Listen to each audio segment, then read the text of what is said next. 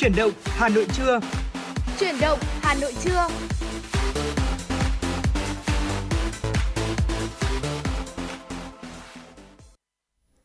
Thu Minh và Thu Thảo xin gửi lời chào tới quý vị thính giả. Chúng ta đang đến với chương trình Chuyển động Hà Nội trưa nay, khung giờ phát sóng từ mười giờ đến mười hai giờ trên làn sóng ép em chín mươi sáu mê ga héc của Đài Phát thanh và Truyền hình Hà Nội. Và như thường lệ, trong các chương trình Chuyển động Hà Nội của chúng tôi sẽ đem tới cho quý vị những tin tức, những uh, giai điệu âm nhạc cũng như là những tiểu mục cùng với những thông tin hữu ích. Ừ. Ờ, chính vì vậy quý vị hãy giữ sóng và đồng hành cùng với chúng tôi ờ, thông qua số hotline không hai bốn ba bảy bảy ba sáu sáu tám tám. Nếu như quý vị chúng ta có những thông tin hoặc những vấn đề quan tâm cần chia sẻ, hoặc là quý vị thính giả cũng có mong muốn được gửi tặng tới những người thân yêu của mình một uh, món quà âm nhạc nào đó, thì quý vị thính giả có thể tương tác với chúng tôi thông qua số hotline vừa rồi. Và bên cạnh đó thì cũng có một trang fanpage nữa, đó là ép em chín sáu Thời sự Hà Nội. Ờ, quý vị thính giả, chúng ta hãy tương tác với Thu Thảo và Thu Minh cùng với ekip thực hiện chương trình thông qua hai kênh vừa rồi mà Thu Thảo vừa chia sẻ quý vị nhé. Dạ vâng ạ. Và để mở đầu cho chương trình của chúng ta ngày hôm nay, xin mời quý vị chúng ta sẽ cùng thư giãn với một giai điệu âm nhạc, ca khúc Dưới ánh đèn sân khấu với sự thể hiện của ca sĩ Orange, một sáng tác mới của nhạc sĩ Hứa Kim Tuyền. Xin mời quý vị thính giả chúng ta cùng lắng nghe.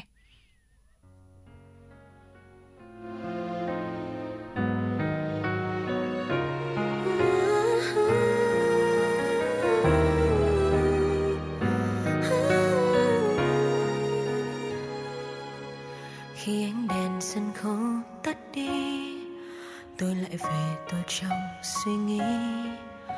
Mọi thứ đã qua, tôi chờ mọi thứ đã qua, thời gian nào đâu dễ xóa. Tôi ngước lên lặng một khúc ca, thăng trầm từ buồn vui câu hát. Ngồi xuống ngân nga, tôi lại ngồi xuống ngân nga để vui buồn mong chờ.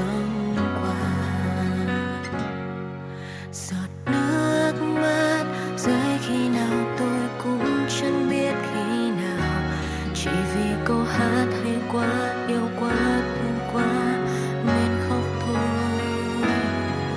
Từng ký ức đan xen vào nỗi nhớ khiến cảm xúc tôi dâng trào. Và tôi đón câu hát, tôi đón ánh sáng của chính tôi. Dưới ánh đèn sân khấu có nốt nhạc bay lên, có những ký niệm bay. Câu hát chạy thẳng vào tim, có những lúc cười hân hoan, có những lúc buồn miên man, có những lúc hoang tàn, gom thành một câu hát chạy thẳng vào tim. Khi ánh đèn sân khấu sáng lên, tôi này là một tôi có tên. Ngồi xuống ngân nga, tôi lại ngồi xuống ngân nga.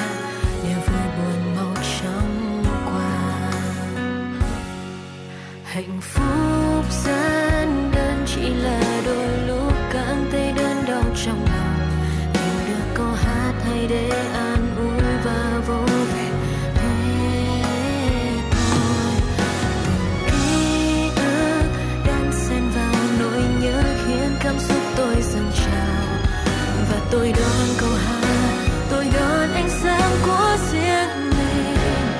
Dưới ánh đèn sân khấu có nốt nhạc bay lên, có những kỷ niệm bay lên, có những nỗi niềm riêng, gom thành một câu hát chạy thẳng vào tim. Có những lúc cười hân hoan, có những lúc buồn miên man, có những lúc hoang tàn, gom thành một câu hát chạy thẳng vào tim.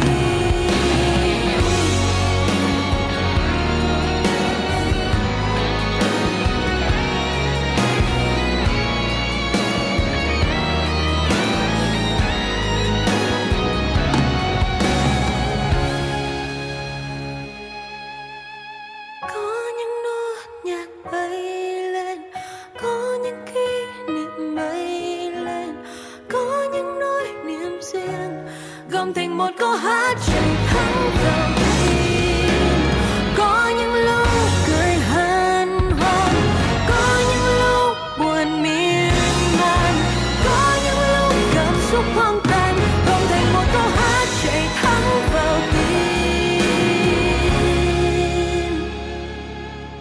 Khi ánh đèn sân khấu tắt đi, tôi lại về tôi trong suy nghĩ.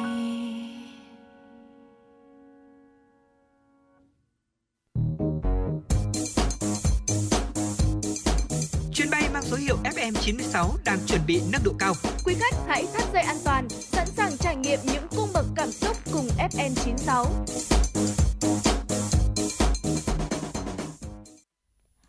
Thưa quý vị thính giả, quay trở lại với Chuyển động Hà Nội trưa nay. Xin mời quý vị hãy cùng đón nghe những thông tin đầu tiên.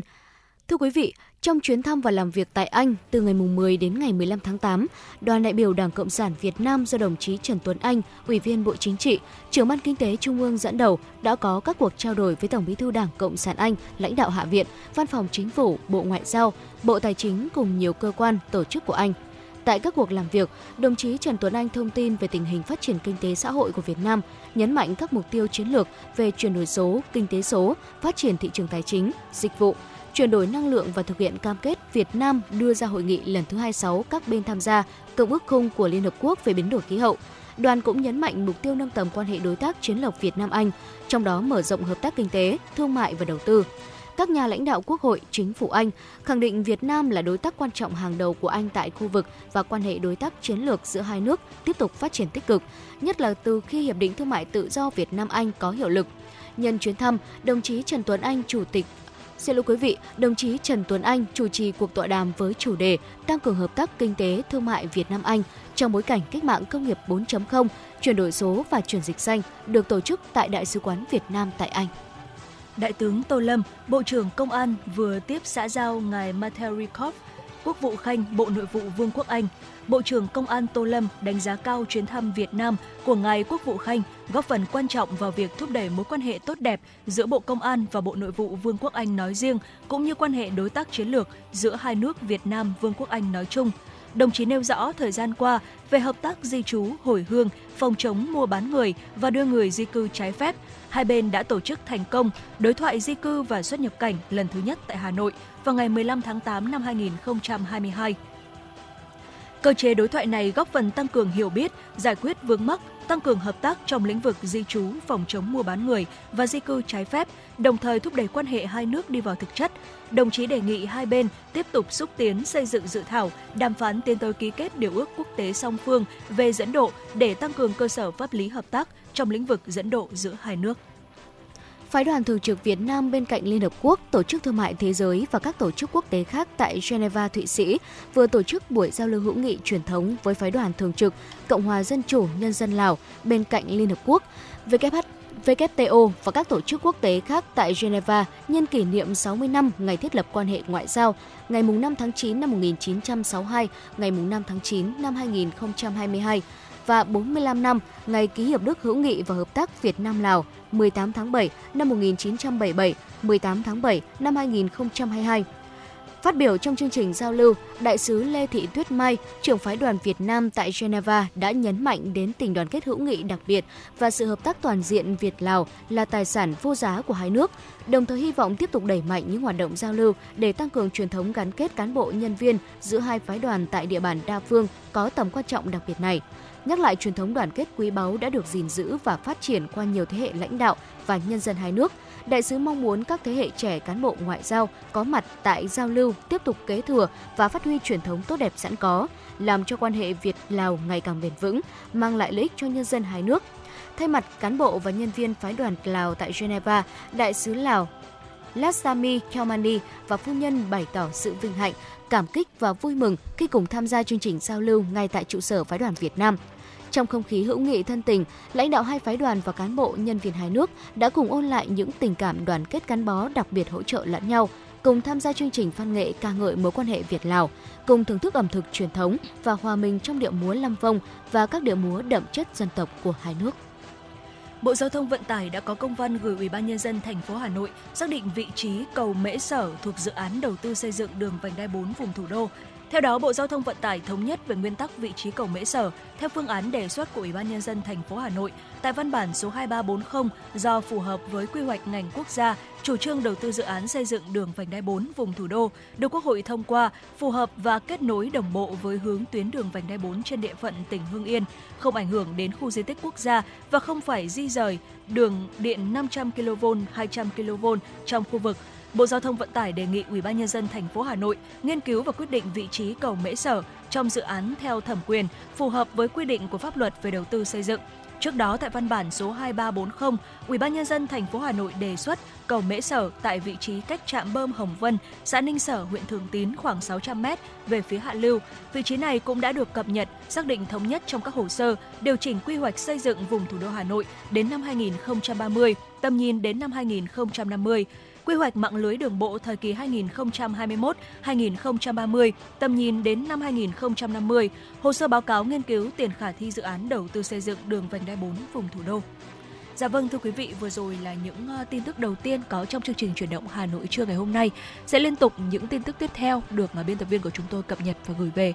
Còn ngay sau đây xin mời quý vị chúng ta sẽ cùng thư giãn với một giai điệu âm nhạc trước khi cùng đến với tiểu mục đầu tiên có trong chương trình ngày hôm nay.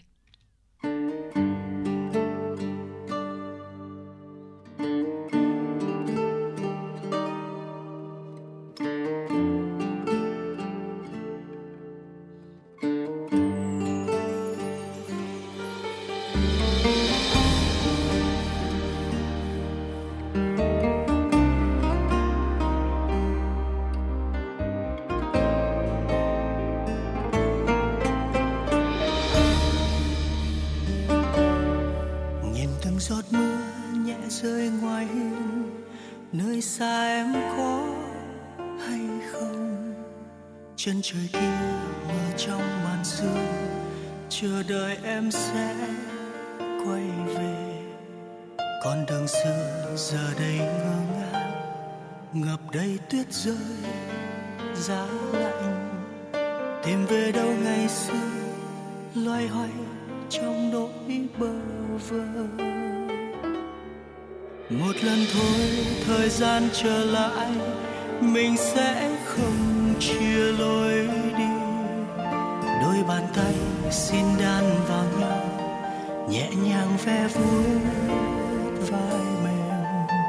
Nơi bình yên chẳng còn hoang vắng, chẳng còn nhớ thương mơ hồ.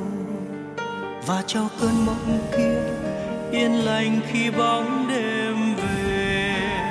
Dù là cơn mơ băng giá, dù đợi chờ là nỗi xót xa, dù tình chỉ là mong manh, bờ môi còn khao khát chờ.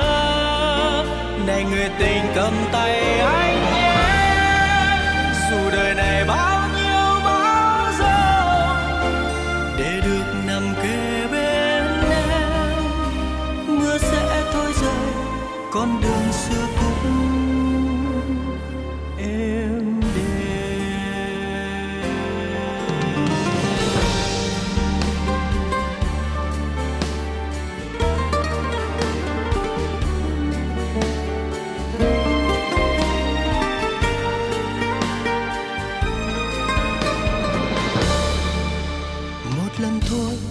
Thời gian trở lại, mình sẽ không chia lối đi.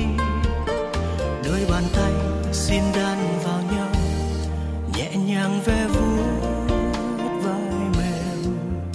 Nơi bình yên chẳng còn hoang vắng, chẳng còn nhớ thương mơ hồ. Và cho cơn mộng kia yên lành khi bóng đêm về. Dù là cơn mơ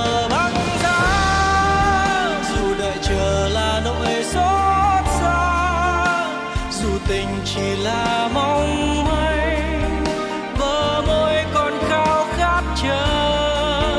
Này người tình cầm tay anh nhé, dù đời này bao nhiêu bão giông, để được nằm kề bên em, mưa sẽ thôi rơi con đường xưa cũng.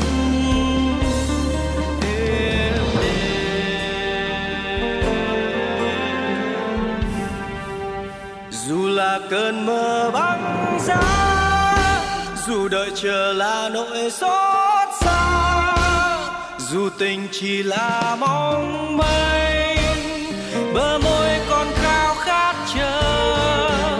Này người tình cầm tay anh nhé, dù đời này bao nhiêu bão giông, để được nằm kề bên em, mưa sẽ thôi rơi con buồn xưa cũ.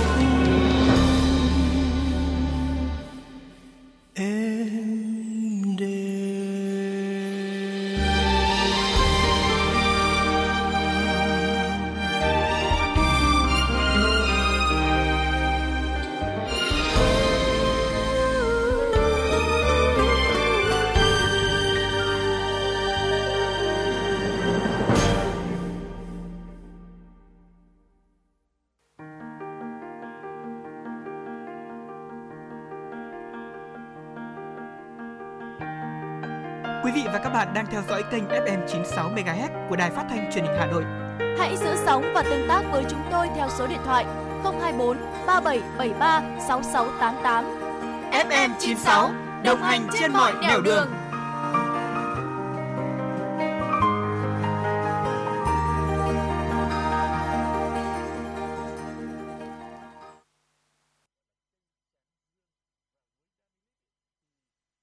Này, cậu định đăng ký học ngành gì đấy? Tớ định học ngôn ngữ Nhật mà chưa biết nên nộp vào trường nào. Thế tiêu chí của cậu là gì? Thì dễ xét tuyển này, thực hành nhiều này, ra trường dễ xin việc. Trường Đại học Nguyễn Trãi là chuẩn luôn. Thế à? Đây là trường tiên phong, đào tạo công dân toàn cầu với đa dạng ngành nghề như công nghệ thông tin, ngôn ngữ Nhật, Hàn Quốc học, Trung Quốc học, quản trị kinh doanh, thiết kế đồ họa, quản trị kinh doanh du lịch. Wow. Mà đặc biệt là ứng dụng bảy mươi phần trăm thực hành, ba mươi phần trăm lý thuyết. Ôi, hợp lý phết nhở? Cậu có định nộp không? Có chứ.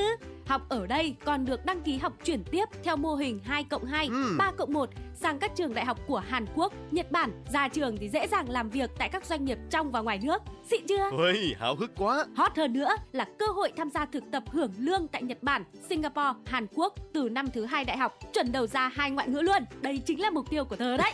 Tớ sẽ nộp vào Đại học Nguyễn Trãi làm đồng môn với cậu luôn. Trường Đại học Nguyễn Trãi, cơ sở một, hai mươi tám A Lê Trọng Tấn, Hà Đông, Hà Nội, cơ sở hai, hai trăm sáu mươi sáu Đội Cấn, Ba Đình, Hà Nội, hotline không chín tám một chín hai bốn ba không hai, website đại học nguyễn trãi chấm e d u chấm v n. Dạ vâng, quý vị thính giả thân mến, vừa rồi chúng ta đã được lắng nghe ca khúc Cơn mưa băng giá với sự thể hiện của giọng ca Bằng Kiều. Còn ngay sau đây xin mời quý vị chúng ta sẽ cùng đến với tiểu mục đầu tiên có trong chương trình ngày hôm nay, đó chính là tiểu mục Sách hay cho bạn. Và trong tiểu mục Sách hay cho bạn thì thường là các host của chương trình sẽ giới thiệu tới cho quý vị uh, những câu chuyện cũng như là những cuốn sách hay để quý vị chúng ta có thể tham khảo, tìm đọc. Và quý vị thính giả thân mến, chúng ta thấy rằng là với mỗi một cuốn sách thì chúng ta sẽ đều nhận được một giá trị nhân văn nào đó. Và trong cuốn sách ngày hôm nay à, thì à, chúng tôi sẽ đưa tới cho quý vị một cuốn sách mà trong cuốn sách đó đã thể hiện một à, cái thông điệp vô cùng ý nghĩa. Đó chính là trường học thì không chỉ là nơi truyền thụ kiến thức, mà ở đó chúng ta còn học được cách để trao đi yêu thương. Đó là một cuốn sách viết nên những về hình ảnh của một người thầy đáng ký, của một người thầy đáng kính thưa quý vị, trong uh, một uh, cuốn sách có tên là Tạm biệt thầy Chips, một tác phẩm nổi bật trong sự nghiệp của nhà văn người Anh James Hilton. Dạ vâng thưa quý vị, tác phẩm này được in lần đầu vào năm một nghìn chín trăm ba mươi ba như một phụ lục của tuần báo British Weekly. Đầu năm sau, ở câu chuyện trở nên nổi tiếng khi mà nó đã được in lại trên tạp chí The Atlantic. Sự thành công của ấn bản này đã giúp cho James Hilton ký được hợp đồng xuất bản với Little, Brown và Company của Mỹ. Vào mùa hè năm một nghìn chín trăm ba mươi tư, sách được phát hành ở xứ sở cờ hoa và lúc đó thì nước Mỹ đang rơi vào thời kỳ suy thoái kinh tế.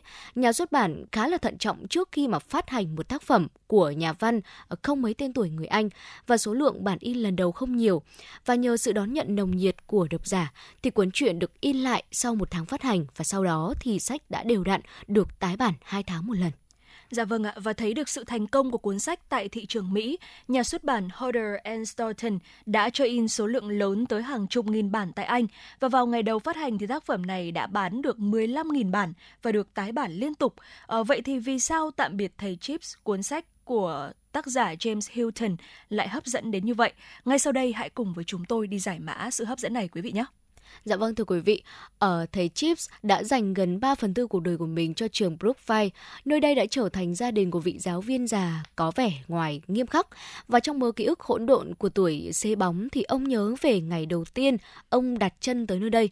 Buổi chiều hôm đó có nắng rất vàng và khi ấy thì thầy Chips là một giáo viên trẻ mới ngoài hai mươi tuổi. Phải khó khăn lắm thì thầy giáo trẻ mới quản lý được đám học trò nghịch ngợm. Và trường Brookfield là một nơi khá là buồn tẻ và mọi thứ đều toát lên một vẻ gì đó rất là cũ kỹ. Và ban đầu thì thầy Chips nghĩ mình sẽ không gắn bó lâu dài với ngôi trường này.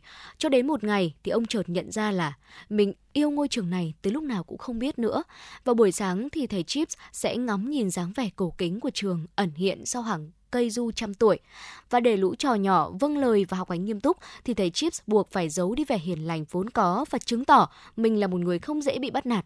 Và những câu học trò hiếu động và ưa quậy phá thường xuyên bị chép phạt và dần dần lớp học cũng đã vào khuôn khổ. Và còn độc thân cho nên là thầy Chips sống trong ký túc xá của trường để có thể tiện lên lớp. Bởi thế sau giờ học thầy có nhiều thời gian để tiếp xúc với bọn trẻ, lắng nghe câu chuyện của chúng, sau đó đưa ra lời khuyên hoặc một vài câu an ủi. Lâu dần thầy Chips không chỉ là một người thầy mà còn là một người bạn, một người anh lớn của những cậu học sinh trường Brookfield. Thầy Chips đã gặp tình yêu lớn của đời mình trong những năm tháng ở trường Brookfield và nơi đây lưu giữ nhiều kỷ niệm ngọt ngào của thầy và Catherine. Đám cưới của hai người được tổ chức tại đây khi người vợ yêu quý và đứa con đầu lòng của thầy Chips ra đi mãi mãi. Chính những cánh cửa nhẵn bóng dấu vết thời gian của ngôi trường này đã chia sẻ nỗi đau với người đàn ông tội nghiệp. Và thưa quý vị, đó là về một vài những cái sự giới thiệu hình ảnh của một người thầy có tên là thầy Chips, một con người phi thường dưới lớp vỏ dưới lớp vỏ xù xì. À, vậy thì à, nội dung chính, điều gì khiến cho tác phẩm này lại hấp dẫn như vậy? Không chỉ là xây dựng nên được hình ảnh của một con người à, với một cái phần giới thiệu ngắn gọn như vậy, mà điều quan trọng đó chính là trước khi giảng bài thì à, cuốn sách đã đưa tới một thông điệp, đó chính là trước khi giảng bài thì hãy dạy cách học trò của mình biết cách yêu thương. Ừ. Ở trường Brookfield đã trở thành người thân của thầy Chips, người thầy giáo già chưa từng nghĩ mình sẽ về hưu, cho đến một ngày hiệu trưởng đương nhiệm nói rằng là thầy Chips đã không còn phù hợp để đứng trên bục giảng nữa. Cách truyền đạt của ông quá là cũ kỹ và không phù hợp với hoàn cảnh hiện tại. Trong nhiều năm cống hiến cho ngôi trường này thì không ít lần thầy Chips bất đồng quan điểm với hiệu trưởng. Với thầy thì việc mặc một chiếc áo có đôi chỗ bị nhàu lên lớp thì cũng chẳng sao. Ông thường cười xòa nếu cậu học trò nào đó đọc sai một từ tiếng Latin. Thầy quan niệm rằng là nghiêm khắc một cách cực đoan thì sẽ phản tác dụng. Ông giáo ấy có thể về hưu nhưng đâu thể xa trường Brookfield. Với ông đó, nó đã trở thành một người bạn và lũ học trò ở đây cũng không muốn xa thầy giáo đáng kính của mình.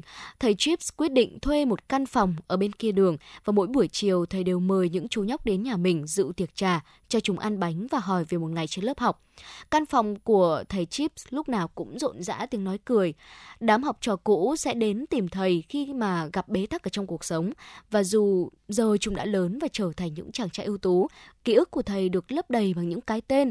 Có người trở thành doanh nhân, nhà khoa học, có người chết trên chiến trường. Thầy Chips yêu trường Brookfield và luôn có mặt khi nơi này cần tới. Khi biết mình sắp phải đến thiên đường, thầy đã chọn ra đi một cách lặng lẽ bởi ông không muốn mọi người đau lòng. Lời tạm biệt ở phần kết của tác phẩm không chỉ là lời chào của một cá nhân mà nó còn đại diện cho nhiều thế hệ học sinh trường Brookfield gửi tới người thầy kính yêu, một biểu tượng của ngôi trường này trong hơn nửa thế kỷ. Dạ vâng, thưa quý vị, ở đây không chỉ là một câu chuyện về một người thầy mà cuốn sách Tạm biệt thầy Chips còn mang nhiều bài học ý nghĩa hơn về giáo dục như vừa rồi chúng tôi cũng đã vừa lượt liệt kê ra cho quý vị. Và tuy lớn tuổi thế nhưng mà thầy Chips mang rất là nhiều những tư tưởng tiến bộ ở trong giảng dạy. Người thầy ấy luôn coi học trò là trung tâm và quan tâm đến việc giáo dục nhân cách cho con trẻ. Đây là một điều có thể nói rằng là rất là quan trọng. Với thầy Chips thì trường học không chỉ là một nơi kết nối tri thức mà ở đó trẻ nhỏ còn được dạy cách yêu thương, sống chan hòa và thân ái. Và Thu Minh nghĩ rằng là với những giá trị nhân văn như vậy thì đây xứng đáng là một cuốn sách được mọi người yêu thích, cũng như là chúng ta cũng hiểu vì sao mà cuốn sách lại được tái bản rất là nhiều lần, ừ. với rất là nhiều các bản đã được uh, bán đi. Và Thu Minh thấy rằng là nó không chỉ là một cuốn sách dành cho các bạn nhỏ, dành cho lứa tuổi uh, uh, học sinh, mà còn là một cuốn sách dành cho tất cả mọi người, ngay cả những người lớn, ngay cả những người làm giáo dục. Chúng ta cũng sẽ tìm được một giá trị nào đấy mà có thể chúng ta thu nhận được thông qua việc đọc cuốn sách này. Dạ vâng, thưa quý vị, và nếu như quý vị đã từng có cơ hội đọc được cuốn sách này rồi, hay là sắp tới quý vị có mua về hoặc là đọc cuốn sách này thì có thể chia sẻ lại những cảm nhận của quý vị, uh, những giá trị mà quý vị um, thu nhận được từ cuốn sách này với chúng tôi thông qua số hotline không hai bốn ba bảy bảy ba sáu sáu tám tám quý vị nhé. Và để tiếp tục Chuyển động Hà Nội trưa nay, xin mời quý vị thính giả, chúng ta hãy cùng đón nghe một ca khúc về người thầy với sự thể hiện của Duy Khoa và Minh Vương, Em For You.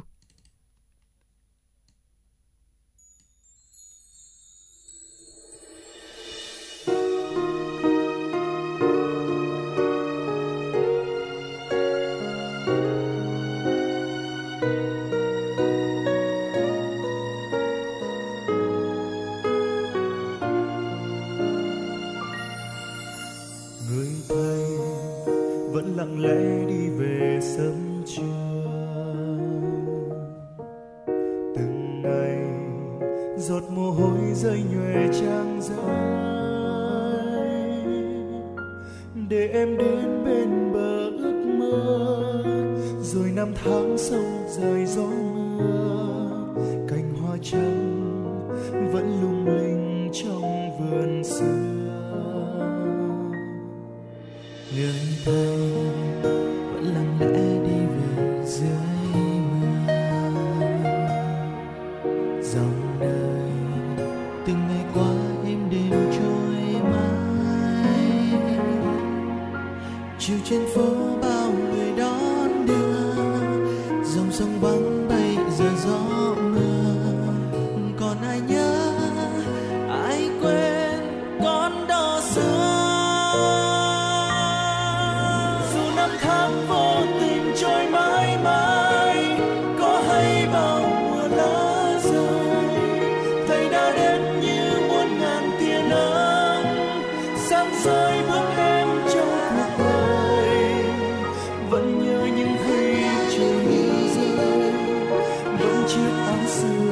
Hãy subscribe cho kênh Ghiền Mì Gõ để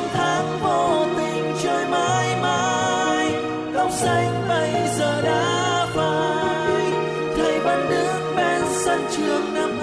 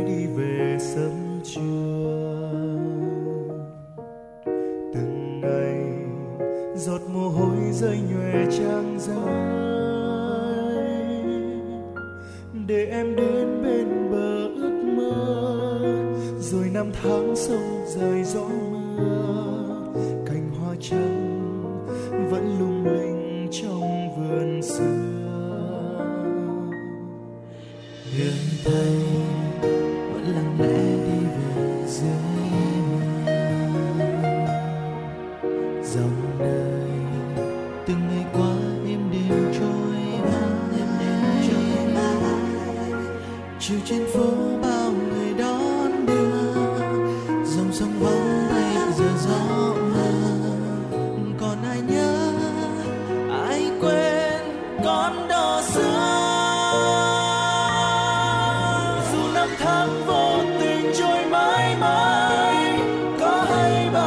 lỡ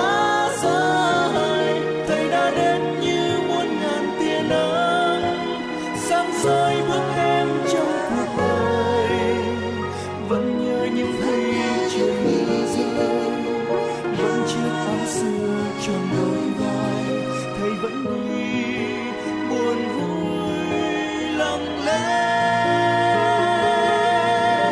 dẫn.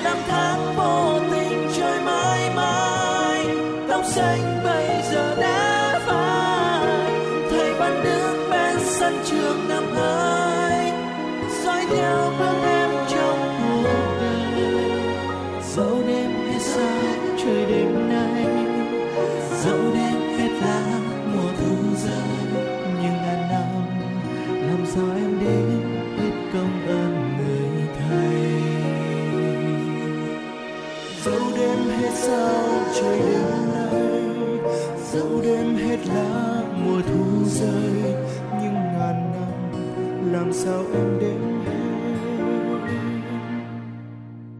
công ơn người thầy.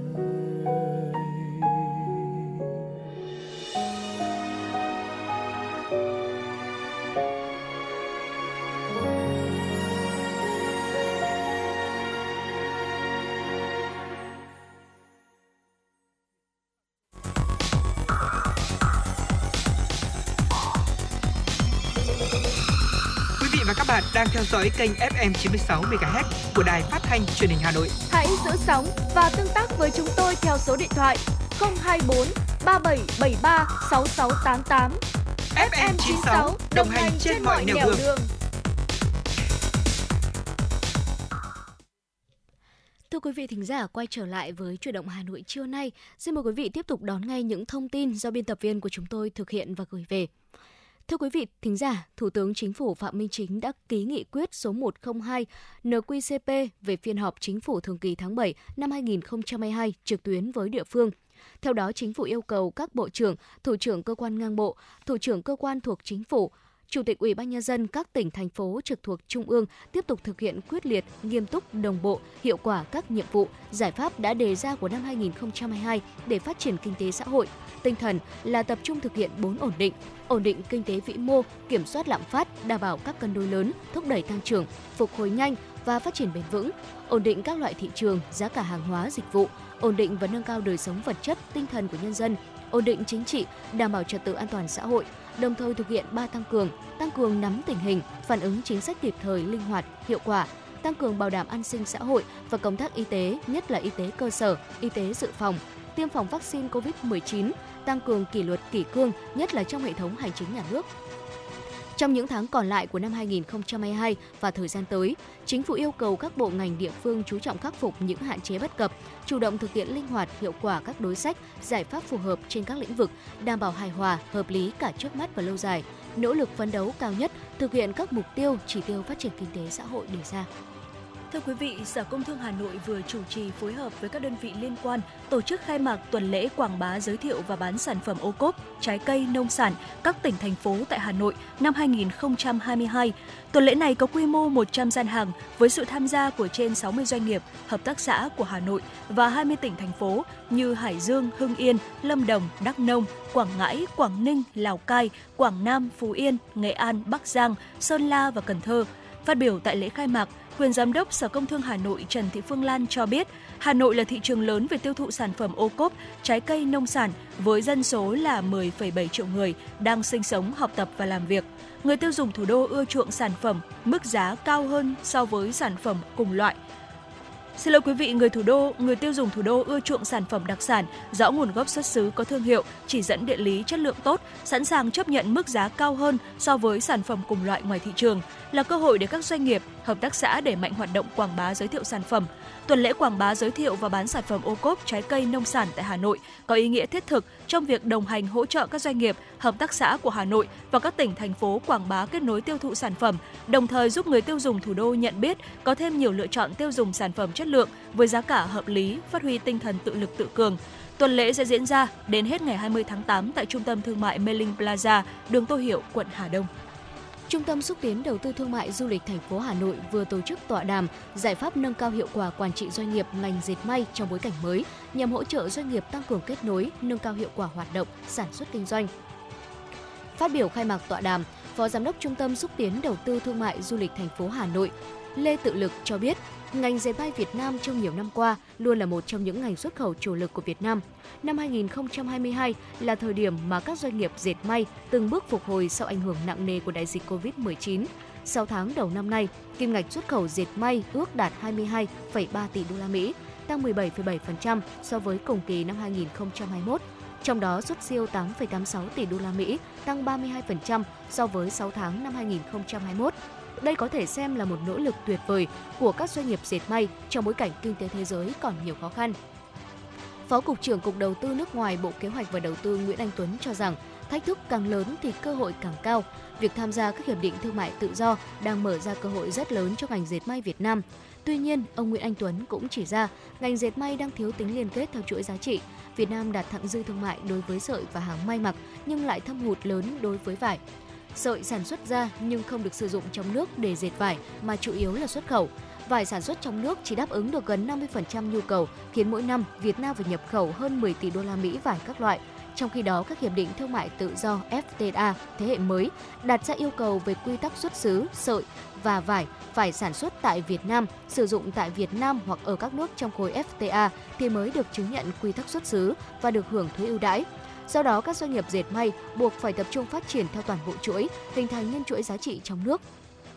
Để ngành dệt may có thể vượt qua thách thức, tận dụng tốt các cơ hội vàng trong phát triển, các đại biểu tham gia tọa đàm đề xuất cần có các giải pháp thu hút đầu tư vào ngành dệt may, nhất là các dự án dệt nhuộm, sản xuất nguyên liệu mới có nguồn gốc tự nhiên, thân thiện với môi trường, đồng thời nâng cao năng lực quản trị, phát triển nguồn nhân lực cho các doanh nghiệp dệt may. Kết thúc phiên giao dịch ngày hôm qua, công ty vàng bạc đá quý Sài Gòn ét gi xê niêm yết giá vàng mua vào sáu mươi sáu triệu đồng một lượng, giá bán ra là sáu mươi bảy triệu đồng một lượng, cùng giảm một trăm nghìn đồng một lượng mua vào và bán ra so với sáng cùng ngày. Chênh lệch giá mua bán vàng ét gi xê vẫn duy trì mức một triệu đồng một lượng. Cũng sau phiên giao dịch ngày hôm qua, tập đoàn đê ô gi i niêm yết giá vàng mua vào bán ra ở mức sáu mươi lăm phẩy chín mươi lăm và sáu mươi sáu phẩy chín mươi lăm triệu đồng một lượng. So với đầu giờ sáng, giá mua bán vàng tại đê ô gi i cũng giảm một trăm nghìn đồng một lượng, nên chênh lệch giữa giá mua với giá bán vàng tại đê ô gi i vẫn ở mức một triệu đồng một lượng. Sở Giáo dục và Đào tạo Hà Nội vừa tổ chức hội nghị triển khai nhiệm vụ năm học hai nghìn không trăm hai mươi hai - hai nghìn không trăm hai mươi ba cấp tiểu học. Năm học hai nghìn không trăm hai mươi mốt - hai nghìn không trăm hai mươi hai, toàn thành phố có tám trăm lẻ năm trường tiểu học với gần tám trăm hai mươi ba nghìn học sinh. một trăm phần trăm trường học đã tổ chức học tập trực tuyến với hình thức linh hoạt để ứng phó với dịch covid mười chín, hoàn thành kế hoạch thời gian năm học đúng tiến độ, đảm bảo chất lượng. Chương trình giáo dục phổ thông năm hai nghìn không trăm mười tám đối với lớp một và lớp hai được thực hiện nghiêm túc hiệu quả. Tuy nhiên, ngành giáo dục và đào tạo Hà Nội còn gặp một số khó khăn như chất lượng đội ngũ nhà giáo, cán bộ quản lý không đồng đều, còn hiện tượng thừa thiếu giáo viên cục bộ. Đội ngũ giáo viên dạy một số môn học mới theo chương trình giáo dục phổ thông năm hai nghìn không trăm mười tám còn thiếu. Năm học hai nghìn không trăm hai mươi hai - hai nghìn không trăm hai mươi ba là năm học đầu tiên chương trình giáo dục phổ thông năm hai nghìn không trăm mười tám được áp dụng với học sinh lớp ba. Nếu như ở chương trình hiện hành, môn tin học và ngoại ngữ chỉ là môn tự chọn, thì ở chương trình giáo dục phổ thông năm hai nghìn không trăm mười tám, đây là hai môn học bắt buộc đối với học sinh lớp ba. Như vậy, với cấp tiểu học, năm học hai nghìn không trăm hai mươi hai - hai nghìn không trăm hai mươi ba sẽ có ba khối lớp thực hiện chương trình giáo dục phổ thông năm hai nghìn không trăm mười tám. Hai khối lớp còn lại tiếp tục thực hiện chương trình giáo dục hiện hành. Sở Giáo dục và Đào tạo Hà Nội yêu cầu các phòng giáo dục và đào tạo, các nhà trường chuẩn bị tốt các điều kiện để thực hiện chương trình giáo dục đảm bảo chất lượng, đặc biệt là các khối lớp triển khai chương trình giáo dục phổ thông năm hai nghìn không trăm mười tám, nhất là với lớp ba. Nhấn mạnh về nhiệm vụ quan trọng hàng đầu năm học tới vẫn là đảm bảo an toàn cho học sinh. Giám đốc Sở Giáo dục và Đào tạo Trần Thế Cương lưu ý, hiệu trưởng nhà trường chịu trách nhiệm trực tiếp về công tác đảm bảo an ninh, an toàn trường học. Các nhà trường phải chủ động rà soát các hạng mục của đơn vị để phát hiện, phòng ngừa các nguy cơ xảy ra tai nạn thương tích cho học sinh. Tính đến mười bảy giờ ngày hôm qua, cả nước có trên chín trăm bốn mươi nghìn năm trăm thí sinh đăng ký nguyện vọng xét tuyển. Tổng số thí sinh đã nhập nguyện vọng là hơn năm trăm sáu mươi ba nghìn. Tổng số lượng nguyện vọng là trên hai phẩy sáu triệu. Trung bình mỗi thí sinh có bốn phẩy sáu mươi hai nguyện vọng. Theo đại diện Vụ Giáo dục Đại học, Bộ Giáo dục và Đào tạo, hệ thống hỗ trợ tuyển sinh chung của Bộ Giáo dục và Đào tạo hoạt động tốt, không có sự cố bất thường xảy ra. Các hướng dẫn trên hệ thống tường minh mạch lạc nên thí sinh thao tác thuận lợi. Thí sinh đăng ký điều chỉnh bổ sung nguyện vọng không giới hạn số lần đến trước mười bảy giờ ngày hai mươi tháng tám. Việc đăng ký số lượng nguyện vọng và sắp xếp thứ tự các nguyện vọng trên hệ thống sẽ do thí sinh quyết định. Đại diện Vụ Giáo dục Đại học, Bộ Giáo dục và Đào tạo cũng khuyến cáo, trong quá trình đăng ký nguyện vọng trực tuyến, thí sinh phải thực hiện đúng đủ hết quy trình đăng ký xét tuyển. Nếu bỏ dở quy trình, hệ thống sẽ không cập nhật và không nhận thông tin đăng ký điều chỉnh nguyện vọng của thí sinh. Khi thí sinh chưa xác nhận số lượng, thứ tự nguyện vọng hoặc chưa nộp lệ phí xét tuyển thì hệ thống chưa chấp nhận việc đăng ký nguyện vọng của thí sinh. Thông tin từ Công an thành phố Hà Nội, Công an quận Hai Bà Trưng vừa phối hợp với các đơn vị chức năng phát hiện, xử lý một điểm tập kết bình en o hai khí cười số lượng lớn trên địa bàn. Vào tối ngày chín tháng tám năm hai nghìn không trăm hai mươi hai, đội cảnh sát điều tra thành phố về kinh tế và chức vụ Công an quận Hai Bà Trưng phối hợp với phòng cảnh sát kinh tế Công an thành phố Hà Nội và đội quản lý thị trường số năm tiến hành kiểm tra một ngôi nhà tại ngõ ba trăm ba mươi mốt Trần Khắc Trân, phường Thanh Nhàn, quận Hai Bà Trưng. Tại đây, lực lượng chức năng thu giữ tám mươi bình khí cười. Chủ cơ sở không xuất trình được các giấy tờ chứng minh nguồn gốc xuất xứ của số hàng trên. lực lượng chức năng đã tiến hành lập biên bản và ra quyết định xử phạt vi phạm hành chính đối với chủ cơ sở về hành vi kinh doanh hàng hóa là hóa chất không rõ nguồn gốc xuất xứ với tổng mức phạt là năm mươi triệu đồng. Cũng mới đây, Hà Nội đã yêu cầu lực lượng chức năng tăng cường xử lý các ổ nhóm, đường dây liên quan đến bóng cười. Chỉ đạo này được đưa ra trong bối cảnh các hành vi vi phạm nêu trên đang có xu hướng gia tăng sau đại dịch covid mười chín. Cụ thể, thành phố Hà Nội sẽ tăng cường công tác quản lý trong lĩnh vực xuất nhập khẩu, sản xuất, kinh doanh, buôn bán khí en hai o, các loại hình kinh doanh dịch vụ lưu trú như cà phê, khách sạn, quán bar, karaoke. Để chủ động phát hiện hành vi kinh doanh, buôn bán en hai o, sử dụng bóng cười hoặc tổ chức sử dụng trái phép chất ma túy. Ngoài việc xử lý nghiêm các chủ cơ sở có hành vi vi phạm, quận, huyện, xã, phường, thị trấn nào để tồn tại các đường dây, ổ nhóm, tụ điểm sản xuất kinh doanh trái phép, tổ chức sử dụng khí en hai o, bóng cười và các điểm tụ điểm sử dụng trái phép chất ma túy để báo chí nêu, quần chúng nhân dân bức xúc thì Chủ tịch Ủy ban nhân dân các đơn vị đó phải chịu trách nhiệm trước Ủy ban nhân dân thành phố. Dạ vâng, thưa quý vị thính giả, à, vừa rồi thì uh, chương trình Chuyển động Hà Nội của chúng tôi cũng đã nhận được một yêu cầu âm nhạc đến từ thính giả có tên là Phú, yêu cầu bài hát Vọng Nguyệt với sự thể hiện của ca sĩ Hoàng Duyên. Nếu như quý vị chúng ta cũng có những yêu cầu âm nhạc như vậy thì có thể tương tác với chúng tôi thông qua số điện thoại đường dây nóng của chương trình không hai bốn ba bảy bảy ba sáu sáu tám tám hoặc thông qua fanpage ép em chín sáu Thời sự Hà Nội. Còn bây giờ xin mời quý vị chúng ta cùng thưởng thức ca khúc này.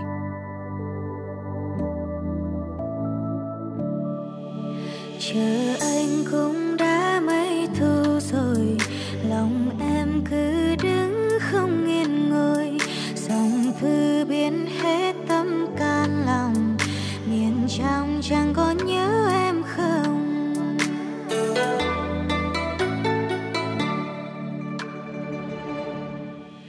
Một thương hãy nhớ ba trong này, từng canh từng phút bao đêm ngày.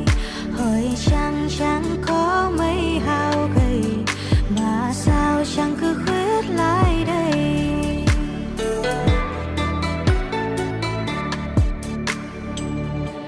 Xuân thì con gái có đâu sai, đâu chẳng thêm mãi ngóng trông hoài. Sao chàng đi mãi vẫn chưa về?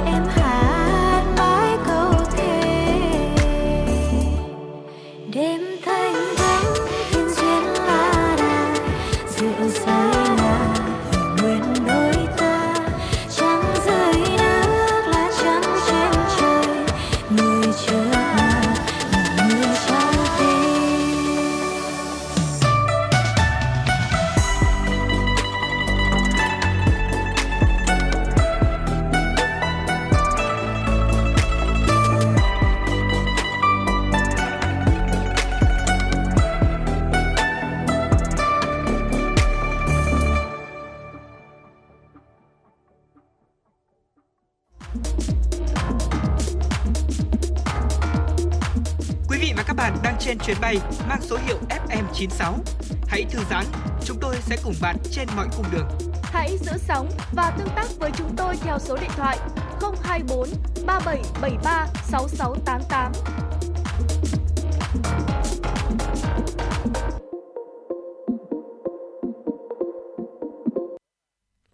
Thưa quý vị và các bạn, quay trở lại với những tin tức có trong buổi trưa ngày hôm nay. Xin mời quý vị và các bạn chúng ta cùng đến với những tin tức quốc tế đáng quan tâm.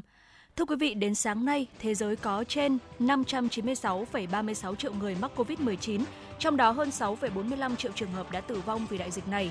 Mỹ là nước chịu ảnh hưởng nặng nề nhất của dịch covid mười chín, với tổng cộng trên chín mươi tư phẩy bảy mươi tám triệu ca mắc, trong đó có khoảng hơn một phẩy không sáu hai triệu trường hợp tử vong do căn bệnh này. Tại tâm dịch covid mười chín lớn thứ hai thế giới Ấn Độ, vào ngày hôm qua, nước này ghi nhận tổng cộng trên bốn mươi tư phẩy hai mươi tám triệu người nhiễm virus SARS-xê o vê hai, bao gồm hơn năm trăm hai mươi bảy nghìn trường hợp thiệt mạng vì covid mười chín tại quốc gia Nam Á này.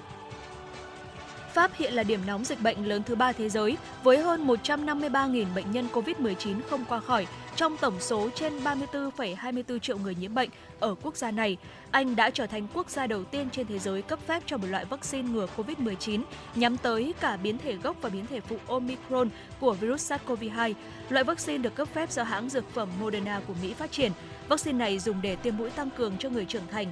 Thử nghiệm lâm sàng cho thấy việc tiêm mũi tăng cường bằng loại vaccine này có thể giúp kích hoạt phản ứng miễn dịch mạnh với cả biến thể gốc và các biến thể phụ phổ biến của Omicron như dòng bê a chấm một, bê a chấm bốn và bê a chấm năm. Loại vaccine này được kỳ vọng sẽ giúp tăng cường năng lực phòng chống dịch, bảo vệ người dân trước loại virus vẫn không ngừng biến đổi. Ủy ban Y tế Quốc gia Trung Quốc cho biết, Trung Quốc đại lục ghi nhận gần bảy trăm ca mắc mới covid mười chín trong cộng đồng trong ngày mười lăm tháng tám. Đây là ngày có số ca mắc mới cao nhất trong hơn ba tháng qua tại Trung Quốc.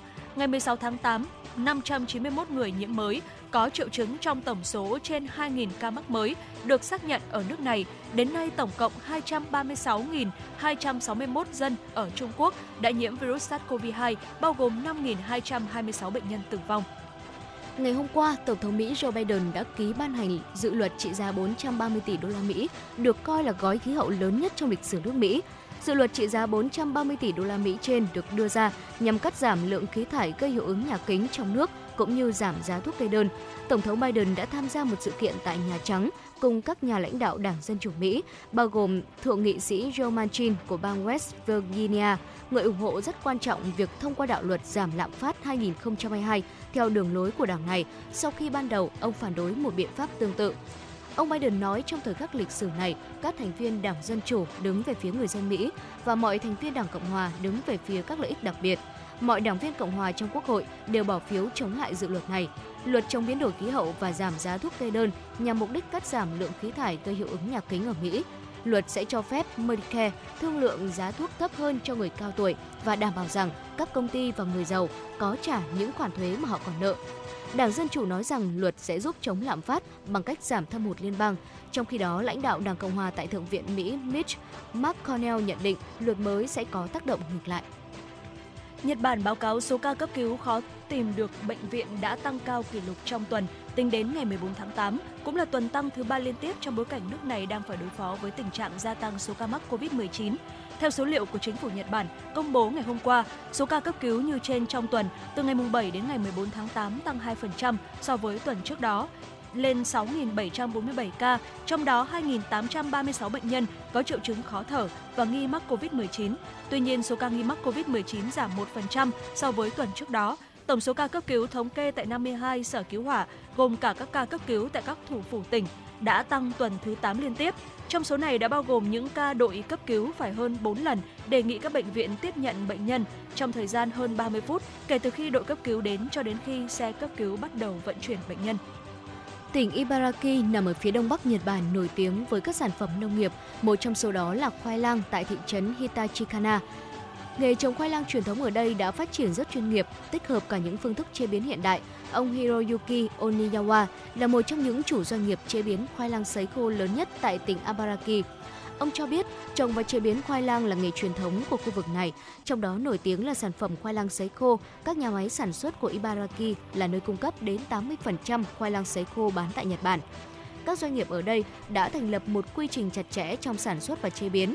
Trong đó, chế biến được coi là khâu quan trọng để tạo ra giá trị kinh tế cao cho khoai lang. Khoai nguyên liệu sẽ được hấp lên bằng những nồi hơi lớn và sau đó sẽ được cạo vỏ, thái lát và sấy hoặc phơi khô.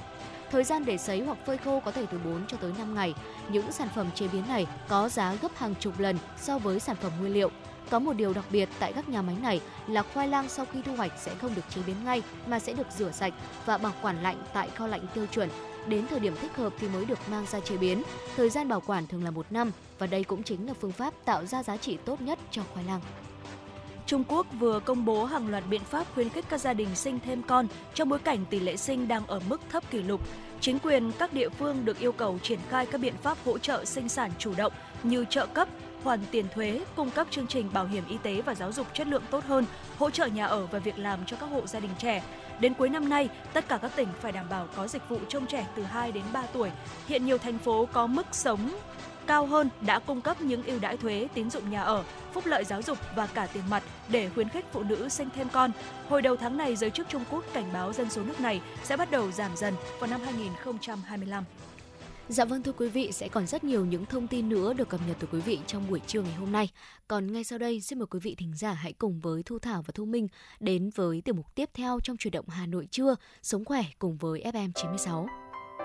Thưa quý vị và các bạn, chúng ta có thể thấy rằng là cà chua là một loại thực phẩm rất là giàu vitamin, tốt cho sức khỏe và có thể chế biến thành nhiều những món ăn hấp dẫn khác nhau. À, tuy nhiên, nếu ăn cà chua xanh thì có thể là sẽ dẫn tới ngộ độc nguy hiểm à, cho người sử dụng. Và ngoài ra thì à, à, còn có những điều gì chúng ta cần phải lưu ý khi mà sử dụng cà chua trong chế biến thực phẩm cũng như là trong việc chúng ta ăn hàng ngày thì ngay sau đây sẽ... À, xin mời quý vị chúng ta hãy cùng với chúng tôi à, cùng điểm qua những điều này quý vị nhé. Dạ vâng thưa quý vị thính giả, đầu tiên hãy cùng với chúng tôi điểm qua một số thành phần dinh dưỡng của cà chua. Trong cà chua sẽ có chín mươi lăm phần trăm là nước, năm phần trăm còn lại chủ yếu bao gồm là carbon hydrate và chất xơ. Và trong cà chua sẽ bao gồm rất là nhiều vitamin như là A, C, K, B sáu, uh, folate và thiamin, kali, mangan, vân vân. Và đối với giá trị dinh dưỡng của cà chua thì cũng tương tự.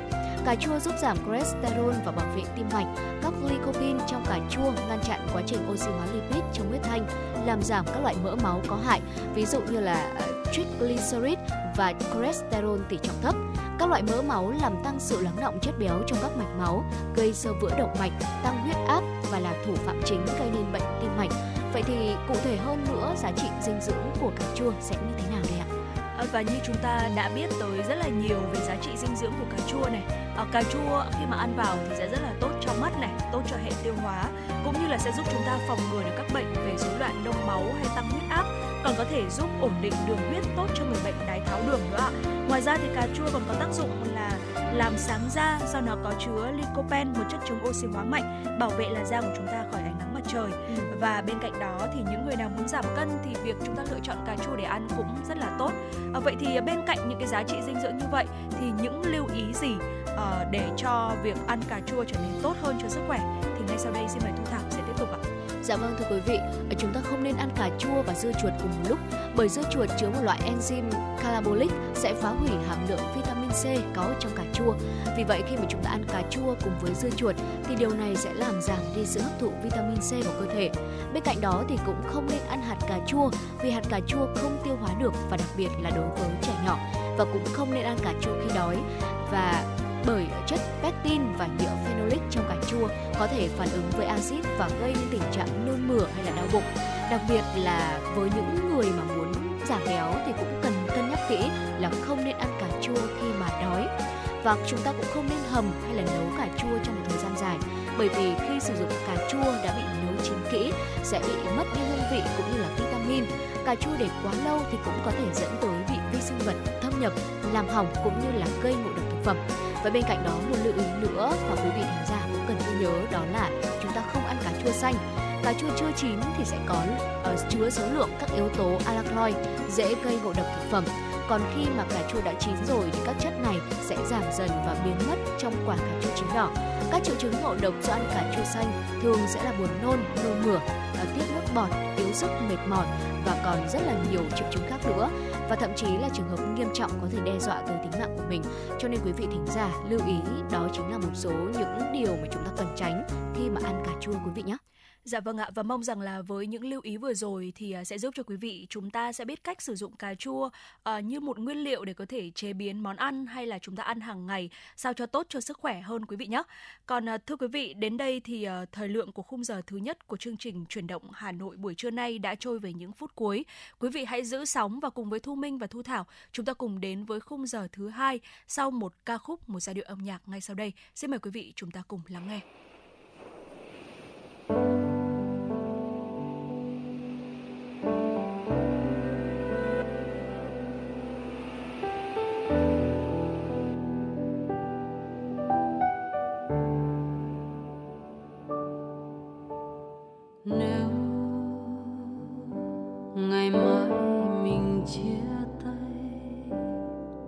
Anh còn nhớ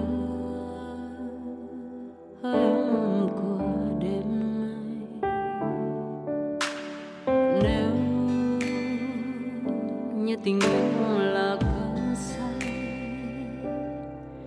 thì ngày mai thức dậy còn lại gì trong tay. Để khi bên em trong lòng anh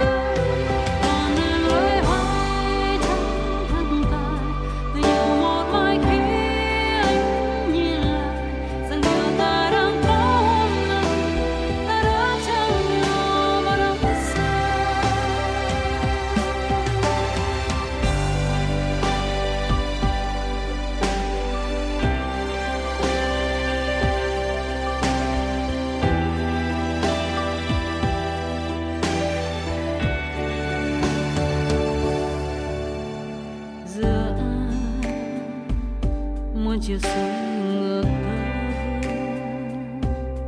tôi chọn bên anh, em biết tim mình nhận tổn thương mãi mãi là người đứng sau ngoài mình chạy theo những bóng nắng bên lề đường.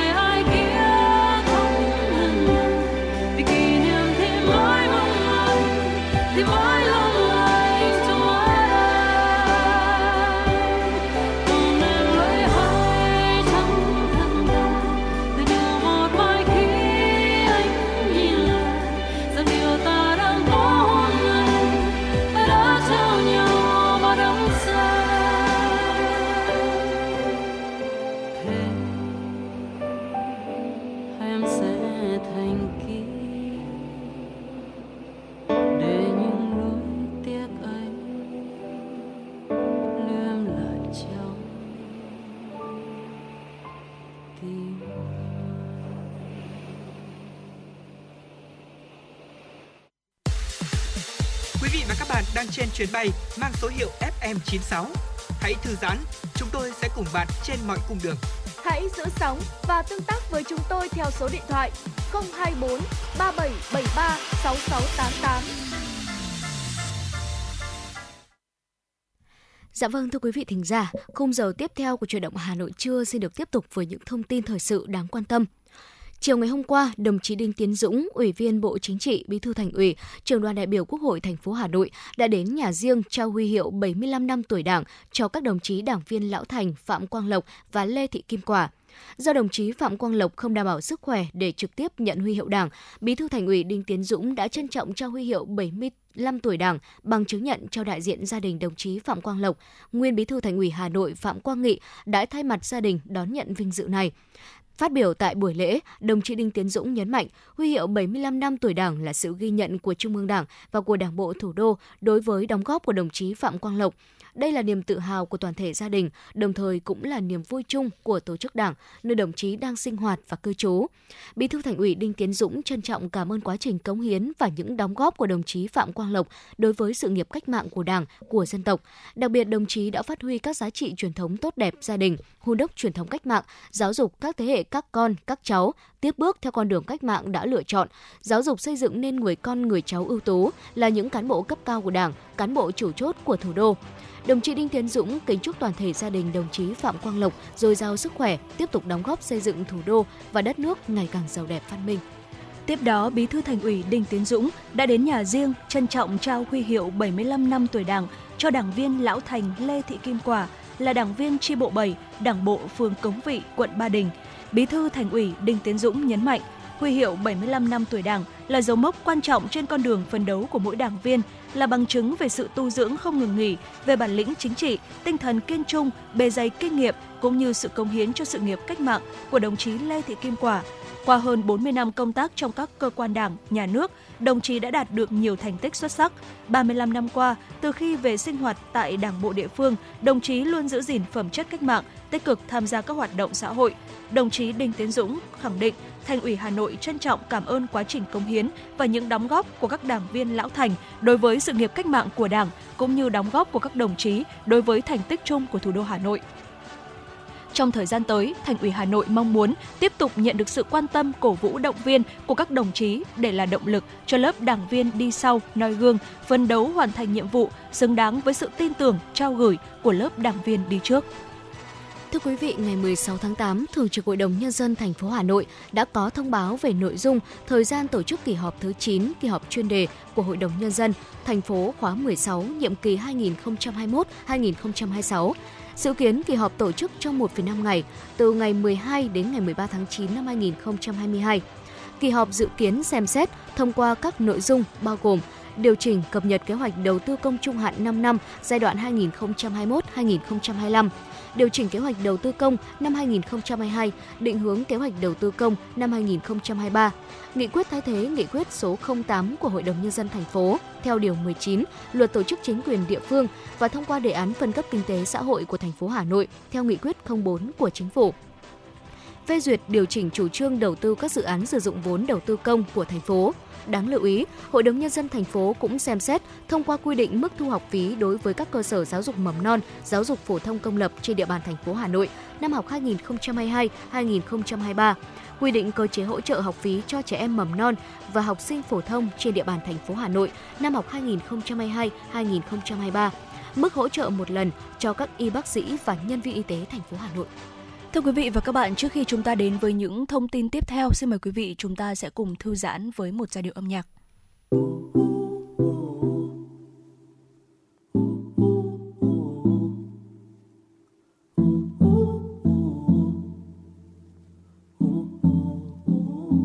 Vì anh đâu có biết trái tim ngổn ngang, vì anh đâu có biết đúng sai ngỡ ngàng, vì anh luôn hối tiếc chiếc ôm dở dang.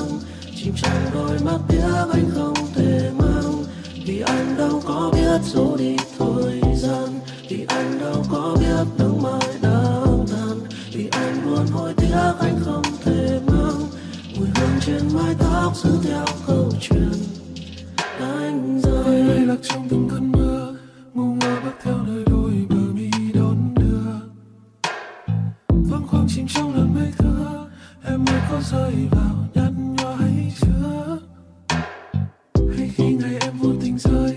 Chưa bước con theo con tim này đi khắp nơi, ngân nga lời ca còn buông lơi, mang theo đắm say ngày đau còn trên môi. Uh, uh, uh, bởi vì anh, bởi vì anh. Uh, uh, uh, bởi vì anh, bởi vì anh. Uh, uh. Vì anh đâu có biết trái tim ngổn ngang, vì anh đâu có biết đúng sai. Nỗi tiếng chia còn dở dang, chìm trong đôi mắt tiếc anh không thể mang. Vì anh đâu có biết giấu đi thời gian, vì anh đâu có biết tương mai đang tàn. Vì anh luôn hối tiếc anh không thể mang. Mùi hương trên mái tóc giữ theo câu chuyện. Anh là mây trôi trong gió, anh là cây nhiều đắn đo. Cành lá không còn xanh như giấc mơ của anh, rơi xuống đi tìm kiếm câu trả lời. Anh đánh rơi vươn dài đôi tay ôm thầm mây anh không có. Khi ngày hôm nay còn lại gì ngoài lý do, nhìn áng mây mộng mơ anh bay lướt qua thật nhanh. Anh ngỡ ra rằng chính câu trả lời anh đánh rơi là bởi vì anh, bởi vì anh, bởi vì anh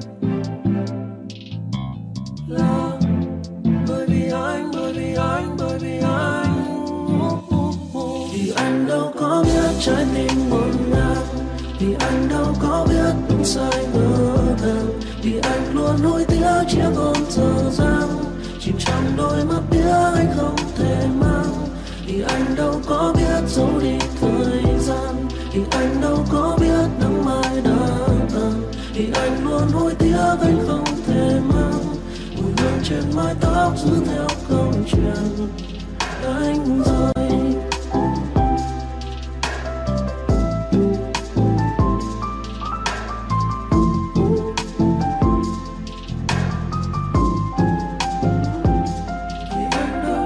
biết, vì anh đâu có biết trái tim. Vì anh đâu có biết đúng sai ngỡ ngàng, vì anh luôn hối tiếc chia buồn dở dang, chìm trong đôi mắt tiếc anh không thể mang.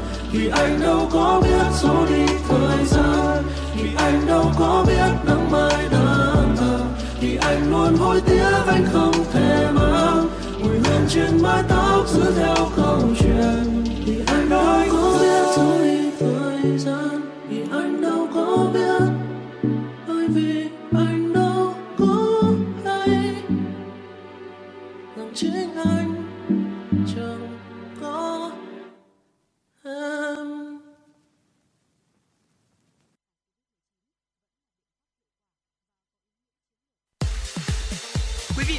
Đang trên chuyến bay mang số hiệu ép em chín sáu. Hãy thư giãn, chúng tôi sẽ cùng bạn trên mọi cung đường. Hãy giữ sóng và tương tác với chúng tôi theo số điện thoại không hai bốn ba bảy bảy ba sáu sáu tám tám. Thưa quý vị, tiếp tục Chuyển động Hà Nội trưa sẽ là những tin tức do biên tập viên chương trình thực hiện. Bộ Tài chính vừa ban hành kế hoạch hành động triển khai quyết định số sáu trăm tám mươi chín của Thủ tướng Chính phủ về đề án cơ cấu lại hệ thống các tổ chức tín dụng gắn với xử lý nợ xấu giai đoạn hai nghìn không trăm hai mươi mốt đến hai nghìn không trăm hai mươi lăm.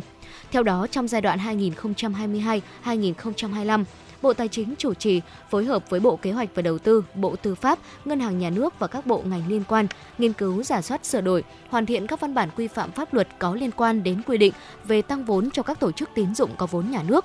Phối hợp với Ngân hàng Nhà nước, Bộ Kế hoạch và Đầu tư xây dựng trình cấp có thẩm quyền phương án tăng vốn điều lệ của các ngân hàng thương mại nhà nước, tham mưu cho Chính phủ bố trí, cấp vốn, bổ sung vốn cho các ngân hàng thương mại nhà nước, nhất là đối với Ngân hàng Nông nghiệp và Phát triển Nông thôn Việt Nam. Ngoài ra, Bộ Tài chính chủ trì phối hợp với Ngân hàng Nhà nước rà soát, sửa đổi bổ sung quy định hướng dẫn về chế độ tài chính, chế độ kế toán để các tổ chức tín dụng áp dụng chuẩn mực báo cáo tài chính quốc tế phù hợp với đề án áp dụng chuẩn mực báo cáo tài chính tại Việt Nam.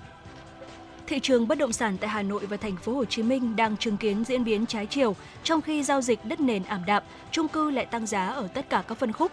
Theo thống kê mới nhất từ bất động sản chấm com.vn, giá chung cư trong quý hai tại Hà Nội đã tăng mười ba phần trăm, còn thành phố Hồ Chí Minh tăng mười phần trăm so với giá trung bình cả năm ngoái. Theo các sàn bất động sản, chung cư lên giá là do thiếu nguồn cung và giá vật liệu xây dựng tăng cao thời gian qua. Khảo sát tại Hà Nội cho thấy giá chung cư đã qua sử dụng đã tăng từ ba trăm triệu đến năm trăm triệu đồng một căn. Càng ở quận trung tâm như Ba Đình, Đống Đa, Tây Hồ, mức giá tăng càng mạnh. Các chuyên gia dự báo chung cư tại Hà Nội vẫn có xu hướng tăng giá trong những tháng cuối năm. Tuy nhiên, sức mua sẽ khó đạt được sự mạnh mẽ như trước vì thu nhập bình quân của người dân chưa bắt kịp với mức độ tăng của bất động sản. Giá thép trong nước tiếp tục được điều chỉnh giảm lần thứ mười bốn liên tiếp với mức giảm cao nhất tới bảy trăm mười nghìn đồng một tấn, kéo giá bán về mức là mười bốn đến mười lăm triệu đồng một tấn. Nhiều doanh nghiệp thép tiếp tục thông báo hạ giá sản phẩm từ ngày mười lăm tháng tám với mức giảm trung bình từ hai trăm chín mươi nghìn đồng đến năm trăm mười nghìn đồng trên một tấn, chưa bao gồm thuế vê a tê. Cụ thể, theo steel online chấm vê en, thương hiệu thép miền Nam điều chỉnh giảm lần lượt là ba trăm sáu mươi nghìn đồng một tấn và năm trăm mười nghìn đồng một tấn đối với thép cuộn xê bê hai bốn không và thép thanh vằn đê mười xê bê ba trăm với mức giá là mười lăm phẩy mười hai triệu đồng một tấn và mười lăm phẩy bảy mươi ba triệu đồng một tấn. Thương hiệu thép Hòa Phát cũng điều chỉnh giảm ba trăm mười nghìn đồng một tấn đối với cả thép cuộn xê bê hai bốn không và thép thanh vằn đê mười xê bê ba trăm tại khu vực miền Bắc. Giá bán còn mười bốn phẩy năm mươi bảy triệu đồng một tấn và mười lăm phẩy bốn mươi ba triệu đồng một tấn. Tại khu vực miền Nam, thép Hòa Phát cũng giảm ba trăm mười nghìn đồng một tấn với thép cuộn xê bê hai bốn không và thép thanh vằn đê mười xê bê ba trăm. Giá bán sau điều chỉnh lần lượt là mười bốn phẩy sáu mươi bảy triệu đồng một tấn và mười lăm phẩy ba mươi ba triệu đồng một tấn. Xin mời quý vị chúng ta cùng đến với một giai điệu âm nhạc do thính giả yêu cầu, ca khúc Viết tình ca với sự thể hiện của ca sĩ Tạ Quang Thắng.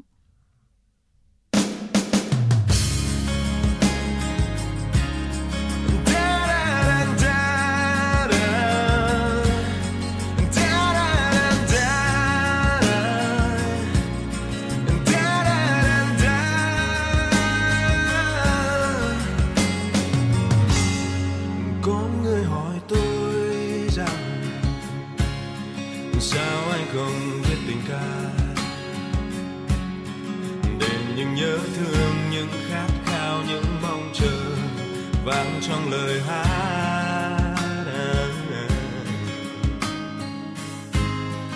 có người hỏi tôi rằng sao anh không viết tình ca về những lứa đôi, những chiếc hôn, những ngại ngùng với những đắm say, phải vì anh chưa bao giờ yêu, chưa bao giờ thương, chưa có những phút say vẫn vương,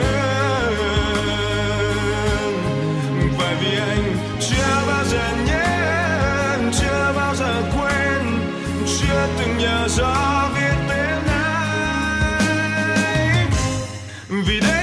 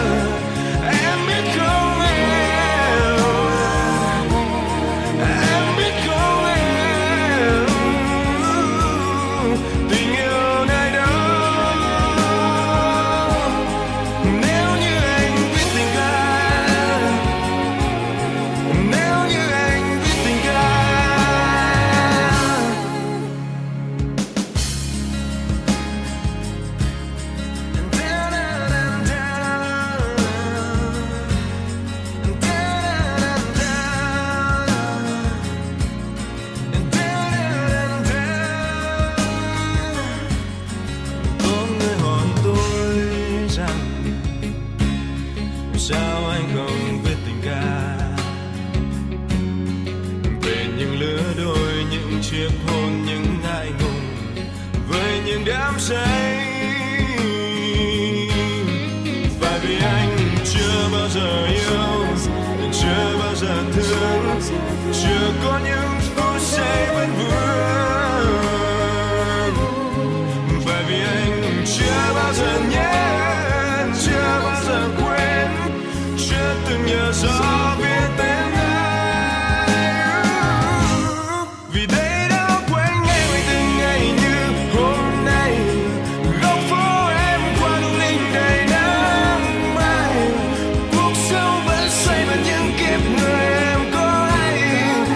yêu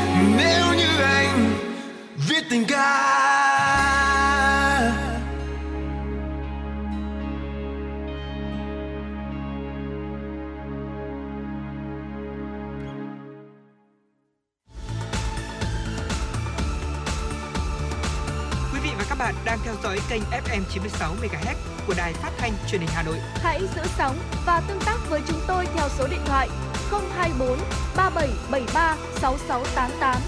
ép em chín mươi sáu đồng hành trên mọi nẻo đường. đường.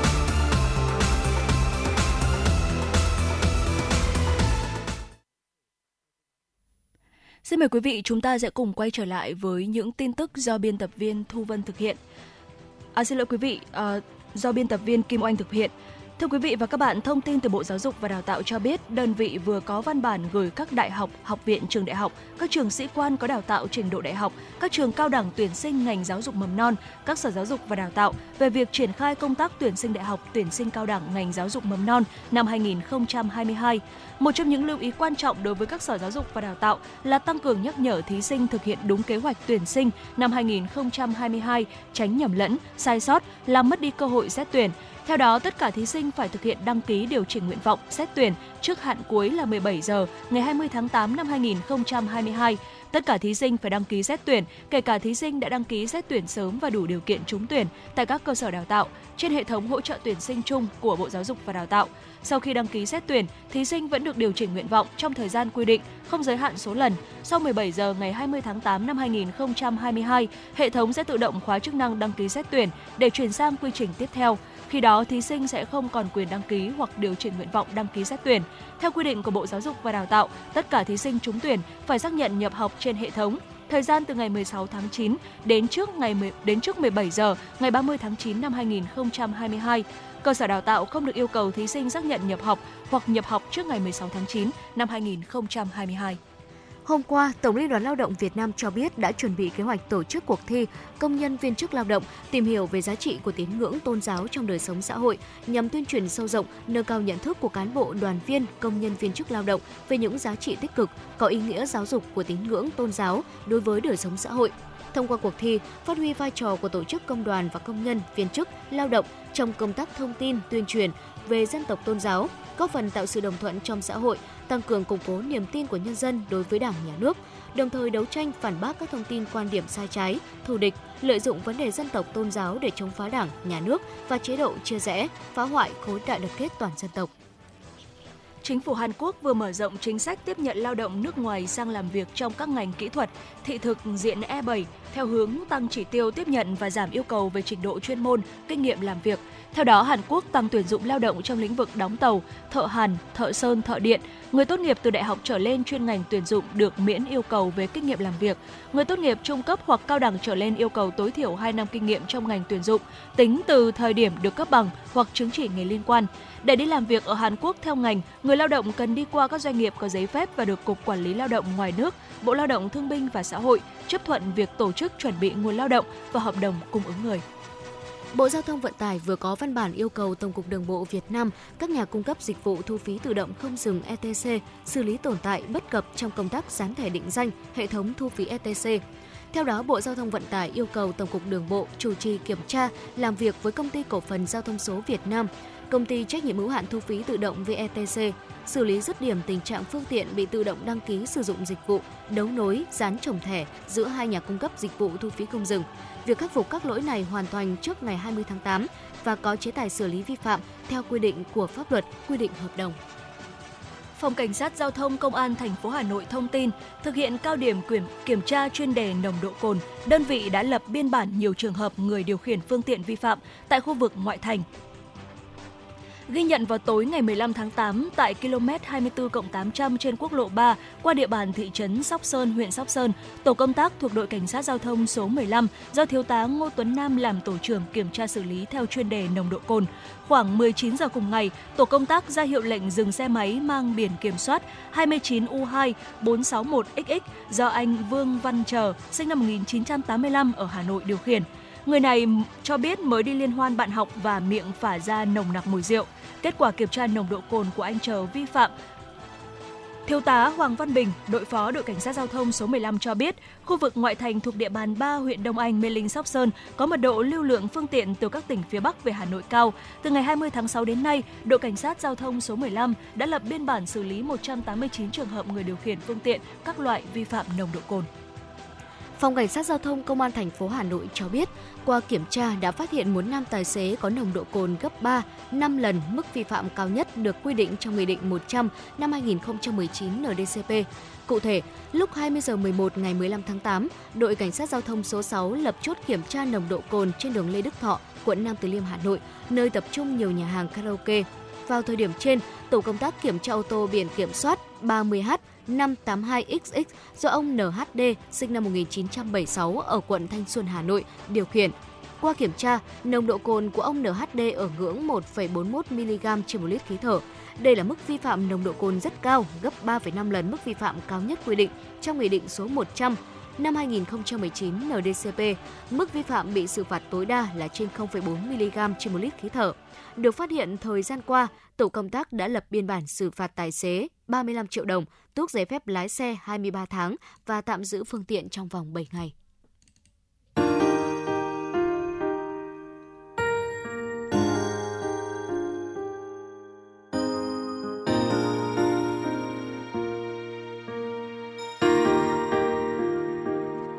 Chập chững bước vào đời với hai bàn tay trắng, chỉ có những khát khao theo tôi mỗi ngày, vòng quanh xe từng ngày những con đường nắng cháy, chờ những giọt mưa ướt trên vai gầy.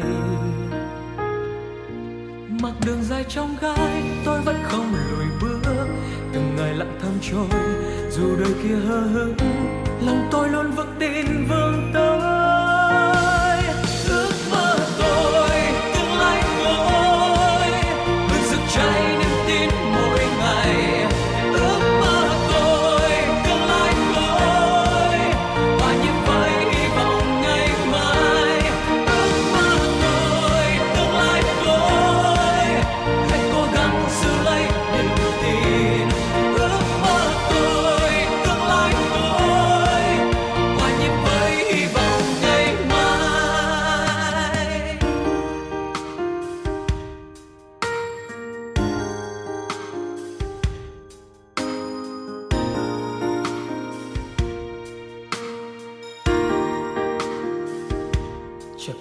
Vào đời với hai bàn tay trắng, chỉ có những khát khao theo tôi mỗi ngày, vòng quanh xe từng ngày những con đường nắng cháy, chờ những giọt mưa ướt trên vai gầy.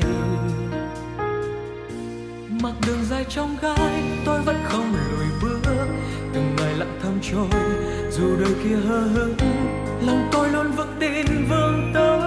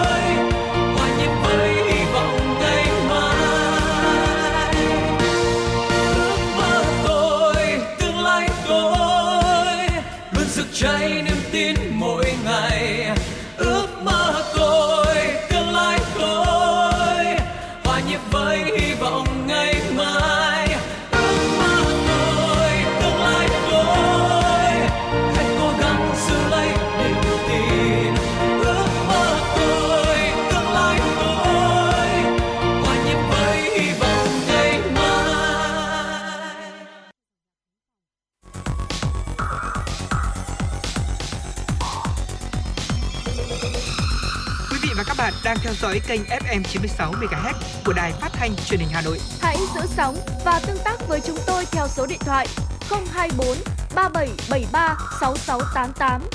ép em chín mươi sáu đồng, đồng hành trên, trên mọi nẻo đường. Quý vị thính giả, chúng ta vừa được lắng nghe ca khúc Ước mơ tôi với sự thể hiện của ca sĩ Nu Phước Thịnh. Còn ngay sau đây xin mời quý vị chúng ta sẽ cùng đến với tọa đàm Mệnh lệnh không một tiếp tục những ngày đêm không ngủ của lực lượng công an thủ đô. Xin kính chào quý vị và các bạn. Phương Nga rất vui được gặp quý vị và các bạn trong chương trình tọa đàm được phát sóng trên Đài Phát thanh Truyền hình Hà Nội. Thưa quý vị và các bạn, Hà Nội là một trong năm địa phương của cả nước được Bộ Công an giao phải hoàn thành công tác cấp căn cước công dân gắn chip cho tất cả công dân đủ điều kiện trên địa bàn, xong trước ngày ba mươi mốt tháng tám năm hai nghìn không trăm hai mươi hai. Trước nhiệm vụ ấy, Giám đốc Công an thành phố Hà Nội đã ban hành mệnh lệnh không một mở cao điểm ba mươi ngày đêm thu nhận hồ sơ cấp căn cước công dân gắn chip. Đây được coi là trận chiến tổng lực cuối cùng trong chiến dịch lịch sử kéo dài hai năm qua. Vâng, có thể khẳng định là chiến dịch cấp căn cước công dân gắn chip điện tử của Công an thành phố Hà Nội đã bước vào thời điểm quyết định, với tinh thần là làm hết việc chứ không hết giờ. Thời điểm này, lực lượng Công an thành phố đang dành tổng lực khắc phục mọi khó khăn, ngày đêm đồng chí, đồng lòng, quyết tâm hoàn thành đúng mục tiêu, tiến độ đã đề ra, xứng đáng với sự tin yêu của Đảng bộ, chính quyền và nhân dân thủ đô. Để hiểu hơn về những khó khăn vất vả cũng như là công việc của cán bộ chiến sĩ công an thời gian qua, Phương Nga cùng với ekip chương trình Chuyển động Hà Nội đã có mặt tại Công an huyện Thanh Trì để cùng gặp gỡ các vị khách mời, những người trực tiếp tham gia thực hiện mệnh lệnh không một của Giám đốc Công an thành phố Hà Nội để cùng trao đổi về chủ đề tọa đàm Mệnh lệnh không một tiếp tục những ngày đêm không ngủ của lực lượng công an thủ đô. Tham gia trao đổi về chủ đề này, chúng tôi xin được trân trọng giới thiệu các vị khách mời. Trung tá Phạm Ngọc Hiền, Phó đội trưởng đội quản lý hành chính về trật tự xã hội, Công an huyện Thanh Trì. Xin chào quý vị và các bạn. Thiếu tá Bùi Ngọc Điệp, Phó trưởng Công an phường Hoàng Liệt, quận Hoàng Mai. Xin chào diễn trình. Xin chào quý vị khán giả đang theo dõi đài truyền hình Hà Nội. Đại úy Vũ Thắng, Phó trưởng Công an xã Tả Thanh Oai, huyện Thanh Trì. Xin chào quý vị và các bạn. Xin được cảm ơn các vị khách mời đã tham gia buổi tọa đàm của chúng tôi ngày hôm nay. Thưa quý vị, trước khi đến với phần trao đổi thì xin mời các vị khách mời cùng với lại quý vị thính giả cùng lắng nghe một phóng sự mà phóng viên của chúng tôi đã thực hiện. Thưa quý vị và các bạn, với quyết tâm hoàn thành sớm mục tiêu của mệnh lệnh không một do Giám đốc Công an thành phố Hà Nội ban hành, các đơn vị công an quận, huyện và thị xã của Hà Nội tập trung toàn lực cho công tác thu nhận hồ sơ, quyết hoàn thành chỉ tiêu cấp căn cước công dân gắn chip cho toàn bộ người dân sinh sống trên địa bàn đủ điều kiện. Ghi nhận của phóng viên trong những ngày qua, tại địa bàn huyện Thanh Trì, hàng ngày có bốn tổ công tác, trong đó có một tổ ở đội, còn ba tổ lưu động được lên lịch phối hợp với các đơn vị công an các xã phục vụ công dân đến làm căn cước công dân gắn chip. Khoảng hai mươi giờ tại trụ sở Công an xã Tân Triều, huyện Thanh Trì, rất đông người dân đến làm căn cước công dân gắn chip đang ngồi xếp hàng chờ đến lượt gọi tên. Chị Lê Thị Hiền, xã Tân Triều, huyện Thanh Trì cho biết. Hôm nay thì em có đến làm căn cước công dân cấp mới ở Công an xã Tân Triều, thì là các đồng chí cán bộ là đã giúp đỡ rất nhiệt tình, hướng dẫn rất là chi tiết và cụ thể, và rất là thuận lợi. và các và mọi người đều rất là vui vẻ. Thời gian làm việc thì nhanh chóng. Tóm lại là hôm nay em rất là là hài lòng. Mặc dù các giấy tờ tùy thân trên vẫn còn hiệu lực, nhưng tiến tới việc sử dụng căn cước công dân gắn chip tích hợp các dữ liệu thông tin cá nhân trong đó là việc làm cần thiết và thuận tiện trong cuộc sống công nghệ số như hiện nay. Chị Trần Thị Phương Thảo, xã Tân Triều, huyện Thanh Trì chia sẻ. À, hôm nay thì uh, tôi và chồng có đến uh, uh, Công an xã Tân Triều để uh, làm uh, thủ tục căn cước công dân.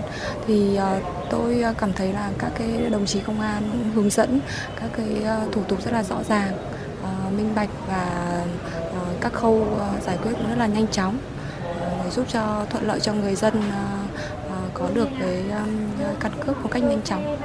Trước đó, phóng viên cũng đã có mặt tại Công an quận Hoàng Mai ghi nhận do làm tốt công tác tuyên truyền nên nhiều người dân chưa làm căn cước công dân gắn chip rất có ý thức đến các điểm cấp trên địa bàn quận làm căn cước công dân gắn chip. Bà Phạm Thị Liên, tổ dân phố ba mươi bảy, phường Hoàng Liệt cho biết. Tôi thì ở tổ ba mươi bảy thì tôi bên phụ nữ. Thì sau cái chuyến này thì tôi về tôi sẽ nói với các chị em phụ nữ của tổ tôi. Và cũng nói với bà con để làm cho nhanh gọn, cái thời gian này thì là đều thưa và vắng, mới được cái đội cán bộ đến làm cho mình rất thuận tiện, nên là tôi rất đồng ý với cái sự nhiệt tình của các chị em trong tổ công tác hôm nay. Trung tá Vũ Quang Thuận, Phó đội trưởng đội quản lý hành chính về trật tự xã hội Công an quận Hoàng Mai cho biết, ngay sau khi Giám đốc Công an thành phố Hà Nội ban hành mệnh lệnh không một, đơn vị đã nhanh chóng triển khai kế hoạch thực hiện đến các đơn vị, quán triệt đến từng cán bộ cảnh sát phải xác định đây là một chiến dịch và phải hoàn thành đúng kế hoạch, thậm chí sớm hơn mục tiêu đề ra. Chỉ huy quận đã giao cho đội hành chính là yêu cầu rà soát toàn bộ cái số không cấp được, tức là cái số già yếu rồi số card ai đi không rõ địa chỉ, thì đã xác định được là hơn mười hai nghìn là số không thể cấp được. Thì hiện tại đã xác định cái số phải cấp là hơn hai mươi bốn nghìn. Các ông chí thế. Thì ngay khi giao kêu như thế thì cũng đã tham mưu cho ban chỉ quận là thành lập các tổ cấp, là tại vì hiện tại là quân quận Hoàng Mai đã thành lập bảy tổ cấp, chia đều cho mười bốn con phường. Trung tá Hoàng Mạnh Tường, Phó trưởng Công an phường Đại Kim cho biết, để triển khai thực hiện mệnh lệnh không một của Giám đốc Công an thành phố Hà Nội đạt kết quả tốt nhất, đơn vị đã dồn tất cả nhân lực, vật lực và phải hoàn thành sớm mục tiêu. Hàng ngày đơn vị thường xuyên đôn đốc đến từng cán bộ chiến sĩ thực hiện nhiệm vụ tuyên truyền, đi từng nhà, ra từng ngõ, gặp gỡ đến từng người dân để mời lên trụ sở công an thực hiện nghĩa vụ của mình. Nhưng đa phần tất cả trong cái tổ cấp căn cước công dân và cán bộ chiến sĩ công an phường thì đều phải làm ngoài giờ, những ngoài giờ theo cái quy định đấy, vượt nhất, đặc biệt nhất là buổi tối thì bao giờ ít nhất kết thúc thì cũng phải là hai mươi ba giờ ba mươi thì lúc đấy mới kết thúc. Buổi trưa thì cũng tranh thủ mà công dân mà ra đây, công dân ra bất kể giờ nào thì cũng đều có người tiếp và thực hiện để làm cái căn cước công dân cho công dân. Để người dân nắm bắt được chủ trương kế hoạch và mệnh lệnh không một, ngoài việc cử cán bộ chiến sĩ xuống tận nơi vận động, lực lượng công an tại các địa phương còn thông qua các tổ dân phố, đoàn thể tuyên truyền về lợi ích của việc chuyển đổi từ chứng minh nhân dân chín số và căn cước công dân mười hai số sang căn cước công dân gắn chip, đồng thời cũng triển khai song song việc cấp định danh điện tử cho người dân. Thưa quý vị và các bạn, hơn hai năm qua, nhiệm vụ mang tính nghiệp vụ chính trị này luôn được Công an thủ đô xác định thực hiện với tinh thần trách nhiệm cao. Chính vì vậy mà luôn nhận được sự đồng tình ủng hộ của người dân và chính quyền địa phương, đúng không ạ? Và xin được quay trở lại với vòng thu của các vị khách mời. Thưa Trung tá Phạm Ngọc Hiển, ngay khi Giám đốc Công an thành phố Hà Nội ban hành mệnh lệnh không một về mở cao điểm ba mươi ngày đêm thu nhận hồ sơ cấp căn cước công dân gắn chip, theo đúng như tinh thần của mệnh lệnh, Công an huyện Thanh Trì đã có chủ trương cũng như là triển khai lực lượng như thế nào để thực hiện nhiệm vụ ạ?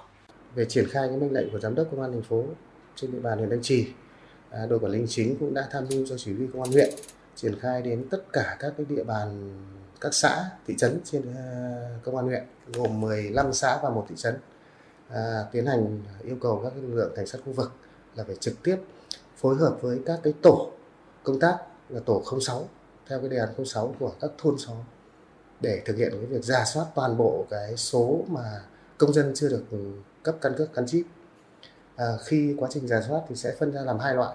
Loại thứ nhất là đối với số công dân mà đủ điều kiện làm ngay thì cảnh sát khu vực sẽ tiến hành mời trực tiếp, phối hợp cùng tổ không sáu là mời trực tiếp đến các cái điểm cấp căn cước công dân, trong đó cả điểm trụ sở công an huyện và các cái điểm cấp lưu động để tiến hành cấp căn cước công dân, thu nhận hồ sơ cấp căn cước công dân cho công dân.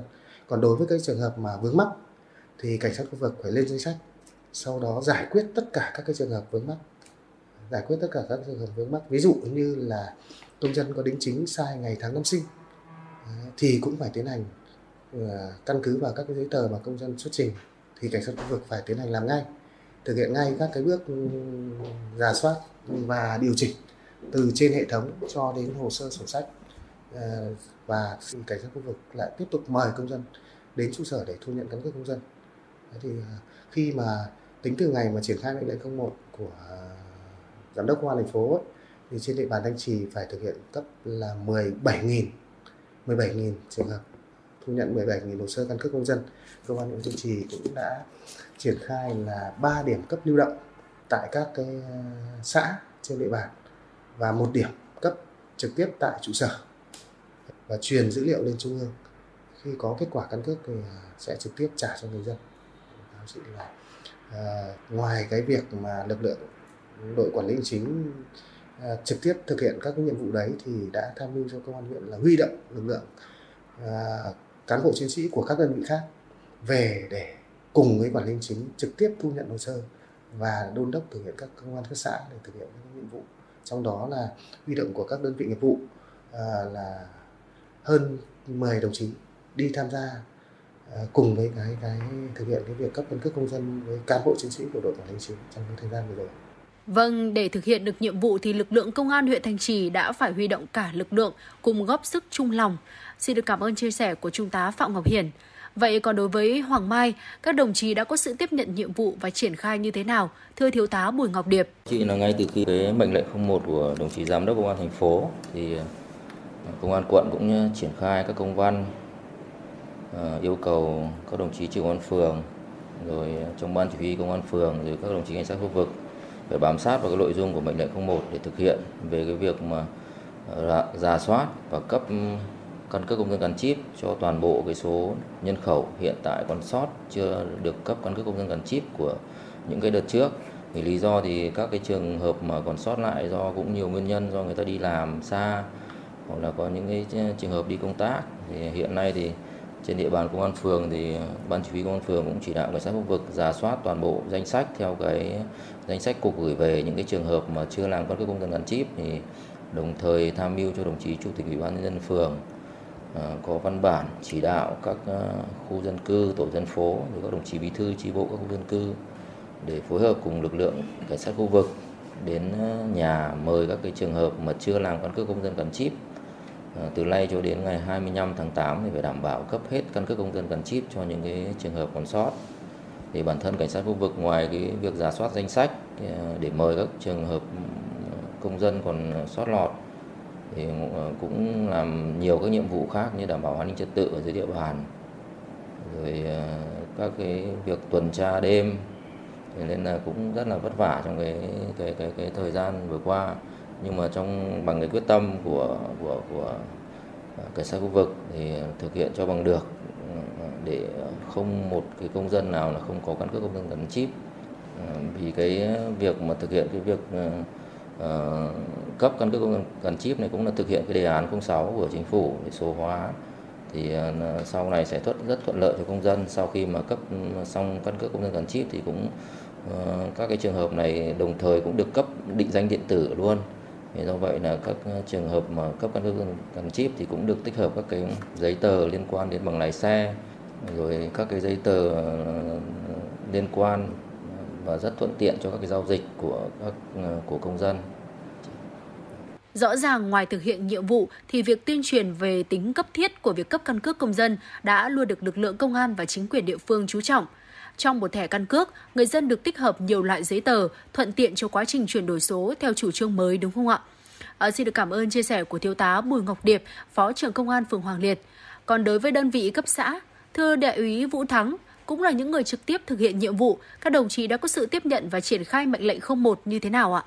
Thực hiện theo cái mệnh lệnh không một của Giám đốc Công an thành phố ấy, chúng tôi đã khẩn trương tiến hành rà soát, triển khai nhiệm vụ đến từng cán bộ chiến sĩ. Thì anh em đã khẩn trương rà soát, thực hiện mời gọi công dân lên làm căn cước công dân.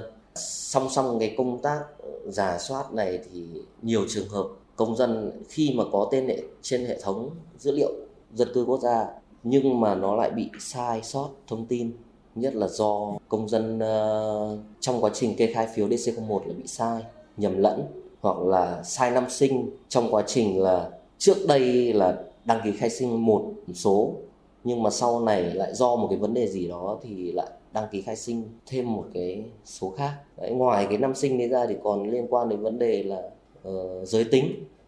Nhiều trường hợp là trước đây khai sai đánh là nam nhưng mà thực tế là là nữ. Đấy thì rà soát là phải chỉnh sửa trên hệ thống. Chỉnh sửa trên hệ thống thì nó lại mất một cái khoảng thời gian nhất định để mà hoàn thiện cho công dân. Thế là dẫn đến cái việc mà mời gọi công dân lên trên này làm căn cước công dân thì nó cũng gặp một số cái vướng mắc. Thứ hai là ngoài cái việc mà thực hiện theo cái mệnh lệnh không một của Giám đốc Công an thành phố ấy, anh em công an xã cũng phải giải quyết rất nhiều là nhiều các cái công việc khác tại địa bàn cơ sở. Hai là công tác chuyên môn, vì là dân dân ở đây thì đông nhưng mà cán bộ chiến sĩ lực lượng công an chính quy, biên chế cán bộ thì vẫn còn thấp, không đạt được đủ cái con người để giải quyết các cái việc trên địa bàn. Hiện tại thì trên địa bàn xã thì có trên dưới bốn vạn dân sinh sống, cả thường trú và tạm trú, nhưng mà cán bộ chính quy anh em phụ trách địa bàn ở đây, cả chỉ huy ban chỉ huy ở đây thì mới chỉ biên chế được mười sáu cán bộ. Ngoài ra thì phải giải quyết nhất là mảng hình sự, trật tự công cộng và quản lý địa bàn, nên là không đủ con người để đáp ứng được nhu cầu đề ra, nhưng mà anh em vẫn phải cố gắng thực hiện. Vâng, xin được cảm ơn chia sẻ của Đại úy Vũ Thắng. Trên địa bàn huyện Thanh Trì có gần mười bảy nghìn công dân đủ điều kiện chưa làm thủ tục cấp căn cước công dân. Công an huyện đã giao chỉ tiêu cho từng xã, đảm bảo trung bình mỗi ngày cấp cho khoảng sáu trăm hồ sơ. Để đạt được con số này không phải là điều đơn giản, vì một bộ phận người dân chưa nhận thức được tầm quan trọng của căn cước công dân gắn chip. Nhiều người quá bận rộn nên dù được gọi năm tới bảy lần vẫn chưa thể sắp xếp đi làm. Khó khăn là thế, nhưng vì nhiệm vụ chung, tất cả đều cố gắng, nỗ lực hoàn thành. Thưa Trung tá Phạm Ngọc Hiển, đồng chí có thể chia sẻ thêm cho thính giả thủ đô về những khó khăn này. À, về triển khai thực hiện thì khó khăn thì cũng tương đối, bởi vì trong thứ nhất là về địa bàn dân cư của Thanh Trì thì nó xa, à, công dân thì ở không tập trung. À, trong khi đó là cái đợt này cấp là chủ yếu là toàn những à, sau một cái thời gian làm chiến dịch cấp căn cước công dân năm hai không hai mốt thì đợt này là toàn những các cái trường hợp mà có trước kia là khó. khó khăn từ cái việc mà khó mời, rồi công dân di chuyển, rồi công dân bị sai thông tin, rồi những cái trường hợp mà khi đợt này cấp căn cước công dân thì lại thực hiện luôn kèm theo cấp định danh điện tử. Thế do vậy mà đa phần cái số lượng công dân của Thanh Trì thì là nông thôn, đa phần nông thôn, do vậy là những người thì người ta không sử dụng điện thoại, không sử dụng điện thoại thì khi cấp định danh điện tử thì buộc phải có điện thoại cá nhân. buộc phải có điện thoại cá nhân thì mới cấp được kèm định danh điện tử. Do vậy mà công an Thanh Trì cũng đã chỉ đạo lực lượng cảnh sát khu vực là trước khi thực hiện mời công dân để giải quyết những cái khó khăn đấy thì phải tiến hành là vận động, tuyên truyền từng cái hộ dân đó để sau này khi mà cấp định danh điện tử sẽ tích tích hợp toàn bộ các cái giấy tờ của công dân như giấy phép lái xe, rồi đăng ký xe, rồi giấy bảo hiểm y tế, bảo hiểm xã hội. Thì khi mà tích hợp vào thì giải quyết các cái thủ tục hành chính thì công dân sẽ thuận lợi hơn rất nhiều. Vậy còn ở cấp cơ sở, những người gần dân nhất, sát dân nhất, các đồng chí có gặp phải những khó khăn vất vả như vậy không? Thưa Đại úy Vũ Thắng. Đặc điểm về địa bàn thì uh, dân cư có sự phức tạp. Nhiều trường hợp là chuyển khẩu về đây ăn ở sinh sống một hai năm xong lại chuyển đi nơi khác để làm ăn, sinh sống. Nên là trong quá trình rà soát thì có khó khăn vướng mắc là công dân là không có ở địa bàn. Cái thứ hai nữa là công dân là ở đây nhưng mà hay đi làm xa. Cái thời gian này thì có rà soát và mời gọi công dân về nhưng mà công dân báo là hiện tại là đang đi làm ở xa, đi nước ngoài thì công dân không thể nào về làm cái căn cước công dân theo cái quy định, thời gian quy định được. Cái uh, tiếp theo nữa là cái địa bàn vẫn là theo cái dạng là thôn xóm, nó không như vừa trao đổi với cả các đồng chí là nó không có số nhà, với cả không có cái cái, cái, cái địa chỉ cụ thể rõ ràng theo cái quy định của trên, mà chỉ là đánh số nhà theo thôn xóm tự đề ra. Do sự biến động của công dân nó biến động nhiều, với cả mời gọi người ta lên. Nhiều trường hợp thì biết được vị trí và thông tin của con người trên hệ thống quản lý ấy, thì nhưng mà xuống dưới đấy thì công dân thì lại chuyển đi nơi khác ăn ở sinh sống. Hộ khẩu thì vẫn giữ ở đây nhưng mà lại chuyển đi nơi khác ăn ở sinh sống và công tác làm ăn không có ở địa phương, nên cái việc mời công dân lên để làm nó cũng gặp nhiều khó khăn. Anh em thì cũng thông báo cho công dân là làm cái căn cước công dân đấy ở địa bàn công dân đang sinh sống và đang tạm trú đấy vẫn được. Đấy, nhưng mà cái việc quản lý đấy thì vẫn phải trao đổi lại thông tin với công dân để hỏi xem là công dân đã đi làm hay chưa. Nhiều trường hợp công dân nói là tôi ngày mai kia lên đi làm nhưng mà hai ba hôm sau gọi điện thì công dân lại bảo bận việc vẫn chưa đi làm và thực hiện được. Đấy. Nên là cũng ra là để mà hoàn thành cái chỉ tiêu đấy thì anh em cũng rất là cố gắng nỗ lực hết sức. Đấy. Thứ bảy chủ nhật thì cũng làm tại đơn vị, kể cả sáng hay chiều tối uh, mệnh lệnh của giám đốc công an thành phố ra. Báo cáo đồng chí là như thế. Vâng, công dân thì có đủ lý do, còn lực lượng công an thì chỉ có một cách là thực hiện đúng mệnh lệnh. Có thể nói nhiệm vụ lần này các đồng chí sẽ gặp phải những khó khăn, phức tạp hơn nhiều bởi các đối tượng được cấp rà soát cấp là những trường hợp khó. Nhiều người được gọi nhiều lần mà không đến gây khó khăn cho lực lượng trực tiếp làm nhiệm vụ. Các đồng chí có thường xuyên gặp phải những trường hợp như vậy và khó khăn lớn nhất của các đồng chí là gì? Xin được nghe chia sẻ của Thiếu tá Bùi Ngọc Điệp. Cũng có vì là cũng cũng nhiều khi là người ta cũng làm mỗi người một công một việc nên nhiều khi người ta cũng không thường xuyên mà theo dõi các cái phương tiện thông tin đại chúng về việc cái tuyên truyền về cái cấp căn cước công dân. Nên là cũng nhiều cái trường hợp mà người ta cũng chưa hiểu hết. Các cái ngày thường mà từ thứ hai đến thứ sáu ấy, thì chủ yếu là công dân là trẻ thì đi làm ban ngày. Nên do vậy là ban ngày là mời người dân ra để thực hiện cái việc mà cấp căn cước công dân cho người ta là cũng, cũng gặp nhiều khó khăn.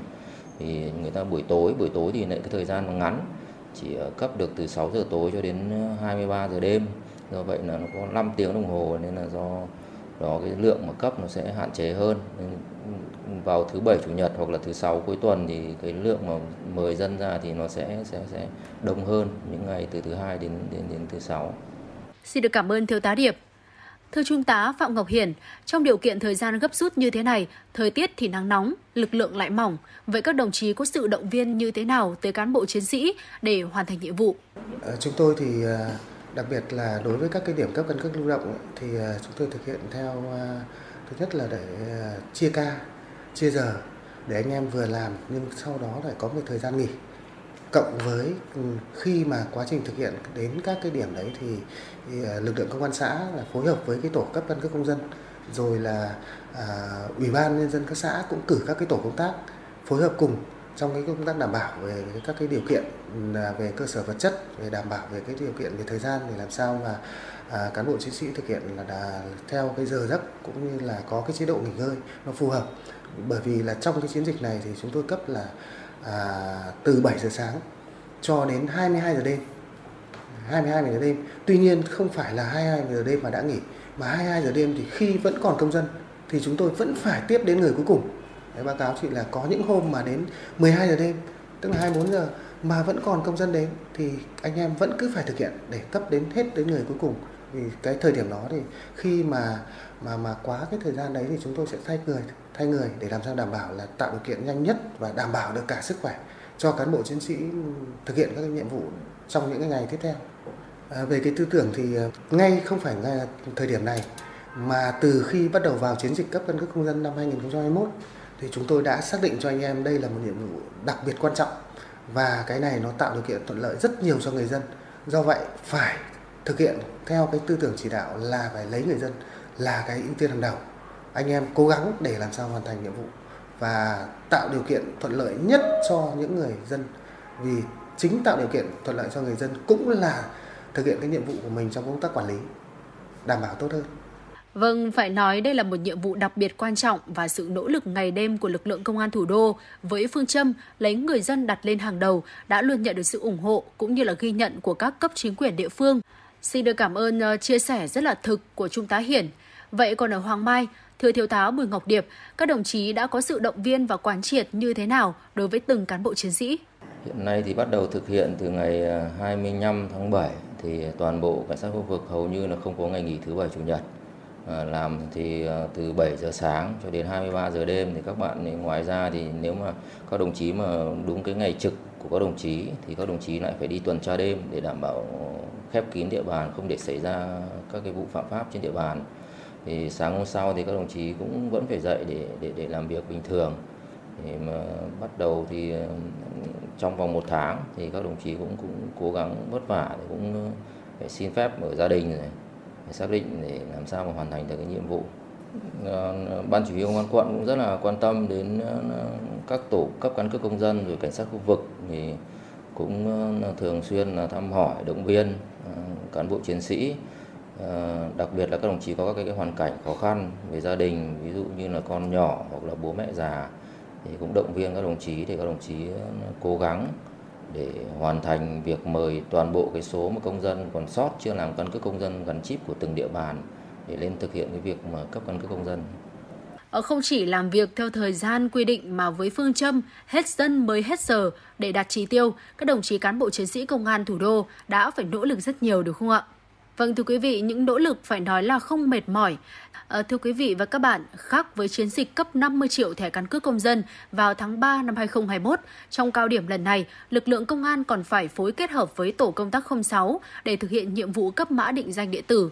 Vậy lực lượng công an đã cùng với tổ công tác không sáu tại các tổ dân phố đẩy mạnh tuyên truyền vận động, hỗ trợ công dân để đảm bảo huy động tối đa công dân chưa được cấp căn cước công dân trên địa bàn thực hiện thủ tục cấp căn cước công dân gắn chip kết hợp với thủ tục cấp định danh điện tử như thế nào?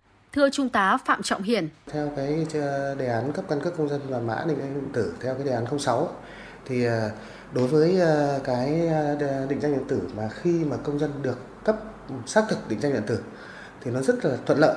Thuận lợi thứ nhất là tất cả các cái giấy tờ các công dân mà đã được tích hợp vào đấy, công dân khi ra đường thì không cần phải mang theo các cái thẻ vật lý mà chỉ cần mở cái mã định danh điện tử của mình trên hệ thống, ví dụ như điện thoại thông minh, thì tất cả các lực lượng kiểm tra thì lúc đó là cơ sở pháp lý đều được ghi nhận là sẽ công dân có lại giấy tờ gì được tích hợp vào trong, thì nó thay thế bằng các cái thẻ vật lý.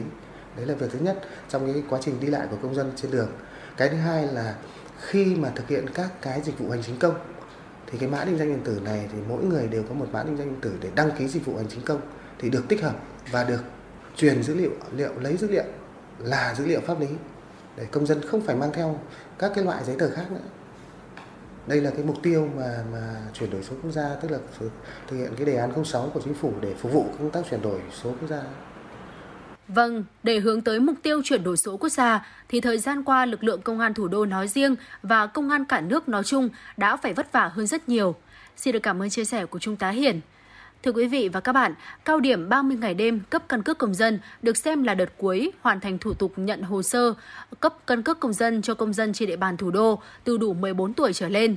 Theo mệnh lệnh không một, Giám đốc Công an thành phố giao nhiệm vụ cho trưởng công an cấp quận huyện, thị xã, chỉ đạo công an cấp xã, tổ chức rà soát lại toàn bộ số nhân khẩu trong diện cấp nhưng chưa được cấp căn cước công dân gắn chip trên địa bàn. Để đảm bảo thực hiện nhiệm vụ này trong điều kiện thời gian không còn nhiều, để hoàn thành nhiệm vụ, các đồng chí đã có những kế hoạch như thế nào? Xin được lắng nghe chia sẻ của các đồng chí. À, xin được mời Thiếu tá Bùi Ngọc Điệp ạ. Trong ban chỉ huy công an phường thì cũng động viên anh em để thiết thực nhất là bằng cái việc mà mình thực hiện cái việc mà mời công dân lên làm căn cước công dân gắn chip, thì ban chỉ huy công an phường cũng giao cho mỗi đồng chí là mời mười công dân trong một ngày. Tuy nhiên có những đồng chí thì cũng cũng cũng làm rất tốt, có những đồng chí có thể là một ngày mời được mười lăm đến hai mươi trường hợp, thì cũng động viên các đồng chí cố gắng để làm cái chào mừng ngày thành lập lực lượng công an nhân dân. Việc hoàn thành nhiệm vụ với những con số, chỉ tiêu cụ thể được giao rõ người rõ việc là mấu chốt quyết định thành công của việc thực hiện chiến dịch. Xin được cảm ơn chia sẻ của Thiếu tá Bùi Ngọc Điệp. Còn đối với huyện Thanh Trì, lực lượng công an địa phương đã có kế hoạch như thế nào để hoàn thành mục tiêu này? Mục tiêu thì uh, theo uh, kế hoạch và thực hiện theo cái mệnh lệnh không một của giám đốc thì uh, phải hoàn thành trước ngày hai mươi lăm tháng tám. Trong đó thì uh, chúng tôi cũng đã chia ra từ cụ thể từng ngày và chia yêu cầu lực lượng công an xã là từng số lượng người mời trong ngày đối với từng cảnh sát khu vực để mời đảm bảo các cái chỉ tiêu cấp căn cước công dân theo cái chỉ tiêu mà công an thành phố giao. Chúng tôi thì đặc biệt là đối với các cái điểm cấp căn cước lưu động thì chúng tôi thực hiện theo thứ nhất là để chia ca, chia giờ để anh em vừa làm nhưng sau đó phải có một thời gian nghỉ. Cộng với khi mà quá trình thực hiện đến các cái điểm đấy thì, thì lực lượng công an xã là phối hợp với cái tổ cấp căn cước công dân, rồi là à, ủy ban nhân dân các xã cũng cử các cái tổ công tác phối hợp cùng trong cái công tác đảm bảo về các cái điều kiện về cơ sở vật chất, về đảm bảo về cái điều kiện về thời gian nó phù hợp. Bởi vì là trong cái chiến dịch này thì chúng tôi cấp là à, từ bảy giờ sáng cho đến hai mươi hai giờ đêm, hai mươi hai giờ đêm. Tuy nhiên không phải là hai mươi hai giờ đêm mà đã nghỉ, mà hai mươi hai giờ đêm thì khi vẫn còn công dân thì chúng tôi vẫn phải tiếp đến người cuối cùng. Đấy, báo cáo chị là có những hôm mà đến mười hai giờ đêm, tức là hai mươi bốn giờ mà vẫn còn công dân đến thì anh em vẫn cứ phải thực hiện để cấp đến hết đến người cuối cùng. Vì cái thời điểm đó thì khi mà mà mà quá cái thời gian đấy thì chúng tôi sẽ thay người, thay người để làm sao đảm bảo là tạo điều kiện nhanh nhất và đảm bảo được cả sức khỏe cho cán bộ chiến sĩ thực hiện các nhiệm vụ trong những ngày tiếp theo. Vâng, thưa quý vị và các bạn, Qua hai năm triển khai cấp căn cước công dân gắn chip, cao điểm này thật sự khó khăn vì những công dân đủ điều kiện nhưng chưa đi làm hồ sơ cấp căn cước công dân đều là những ca khó. Song vượt lên trên tất cả, vì nhiệm vụ chung, lực lượng công an thủ đô vẫn quyết tâm hoàn thành, đảm bảo tất cả công dân đủ điều kiện để có căn cước công dân gắn chip, thuận lợi trong giao dịch dân sự khi hộ khẩu giấy hết hiệu lực.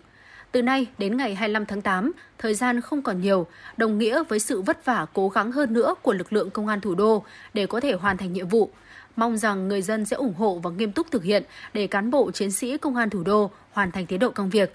À, xin được cảm ơn quý vị và các bạn cùng các vị khách mời đã đồng hành với chúng tôi trong chương trình ngày hôm nay. Hẹn gặp lại trong chương trình lần sau. Dạ vâng, thưa quý vị thính giả, tọa đàm vừa rồi cũng đã kết thúc một trăm hai mươi phút trực tiếp của Chuyển động Hà Nội trưa nay. Hy vọng là quý vị thính giả chúng ta đã có những phút giây thật là hài lòng và thư giãn. Những người thực hiện chương trình, chỉ đạo nội dung Nguyễn Kim Khiêm, chỉ đạo sản xuất Nguyễn Tiến Dũng, tổ chức sản xuất Lê Xuân Luyến, biên tập Trà My, thư ký Thu Vân, em xê Thu Minh Thu Thảo cùng kỹ thuật viên Bảo Tuấn phối hợp thực hiện. Và trước khi nói lời chào tạm biệt, chúng tôi xin được dành tặng tới quý vị thính giả một giai điệu âm nhạc. Hẹn gặp lại quý vị trong khung giờ của Chuyển động Hà Nội chiều từ mười sáu giờ tới mười tám giờ chiều ngày hôm nay. Phải chăng em đã yêu ngay từ cái nhìn đầu tiên?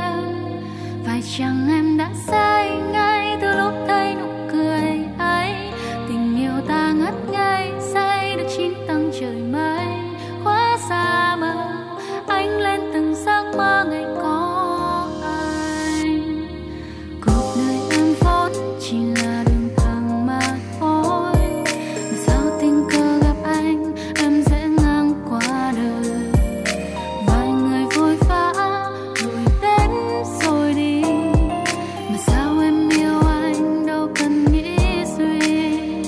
Từng đêm nhớ mong về người biết anh còn chờ đợi, chơi vơi bao đêm em thấy đủ rồi. Ngàn tia nắng anh gần lại, ánh dương mọc má xanh ngời, lóe lên ngàn giấc mơ còn trong đời. Phải chăng em đã yêu ngay từ cái nhìn đầu tiên? Phải chăng em đã say ngay từ lúc thấy nụ cười ấy?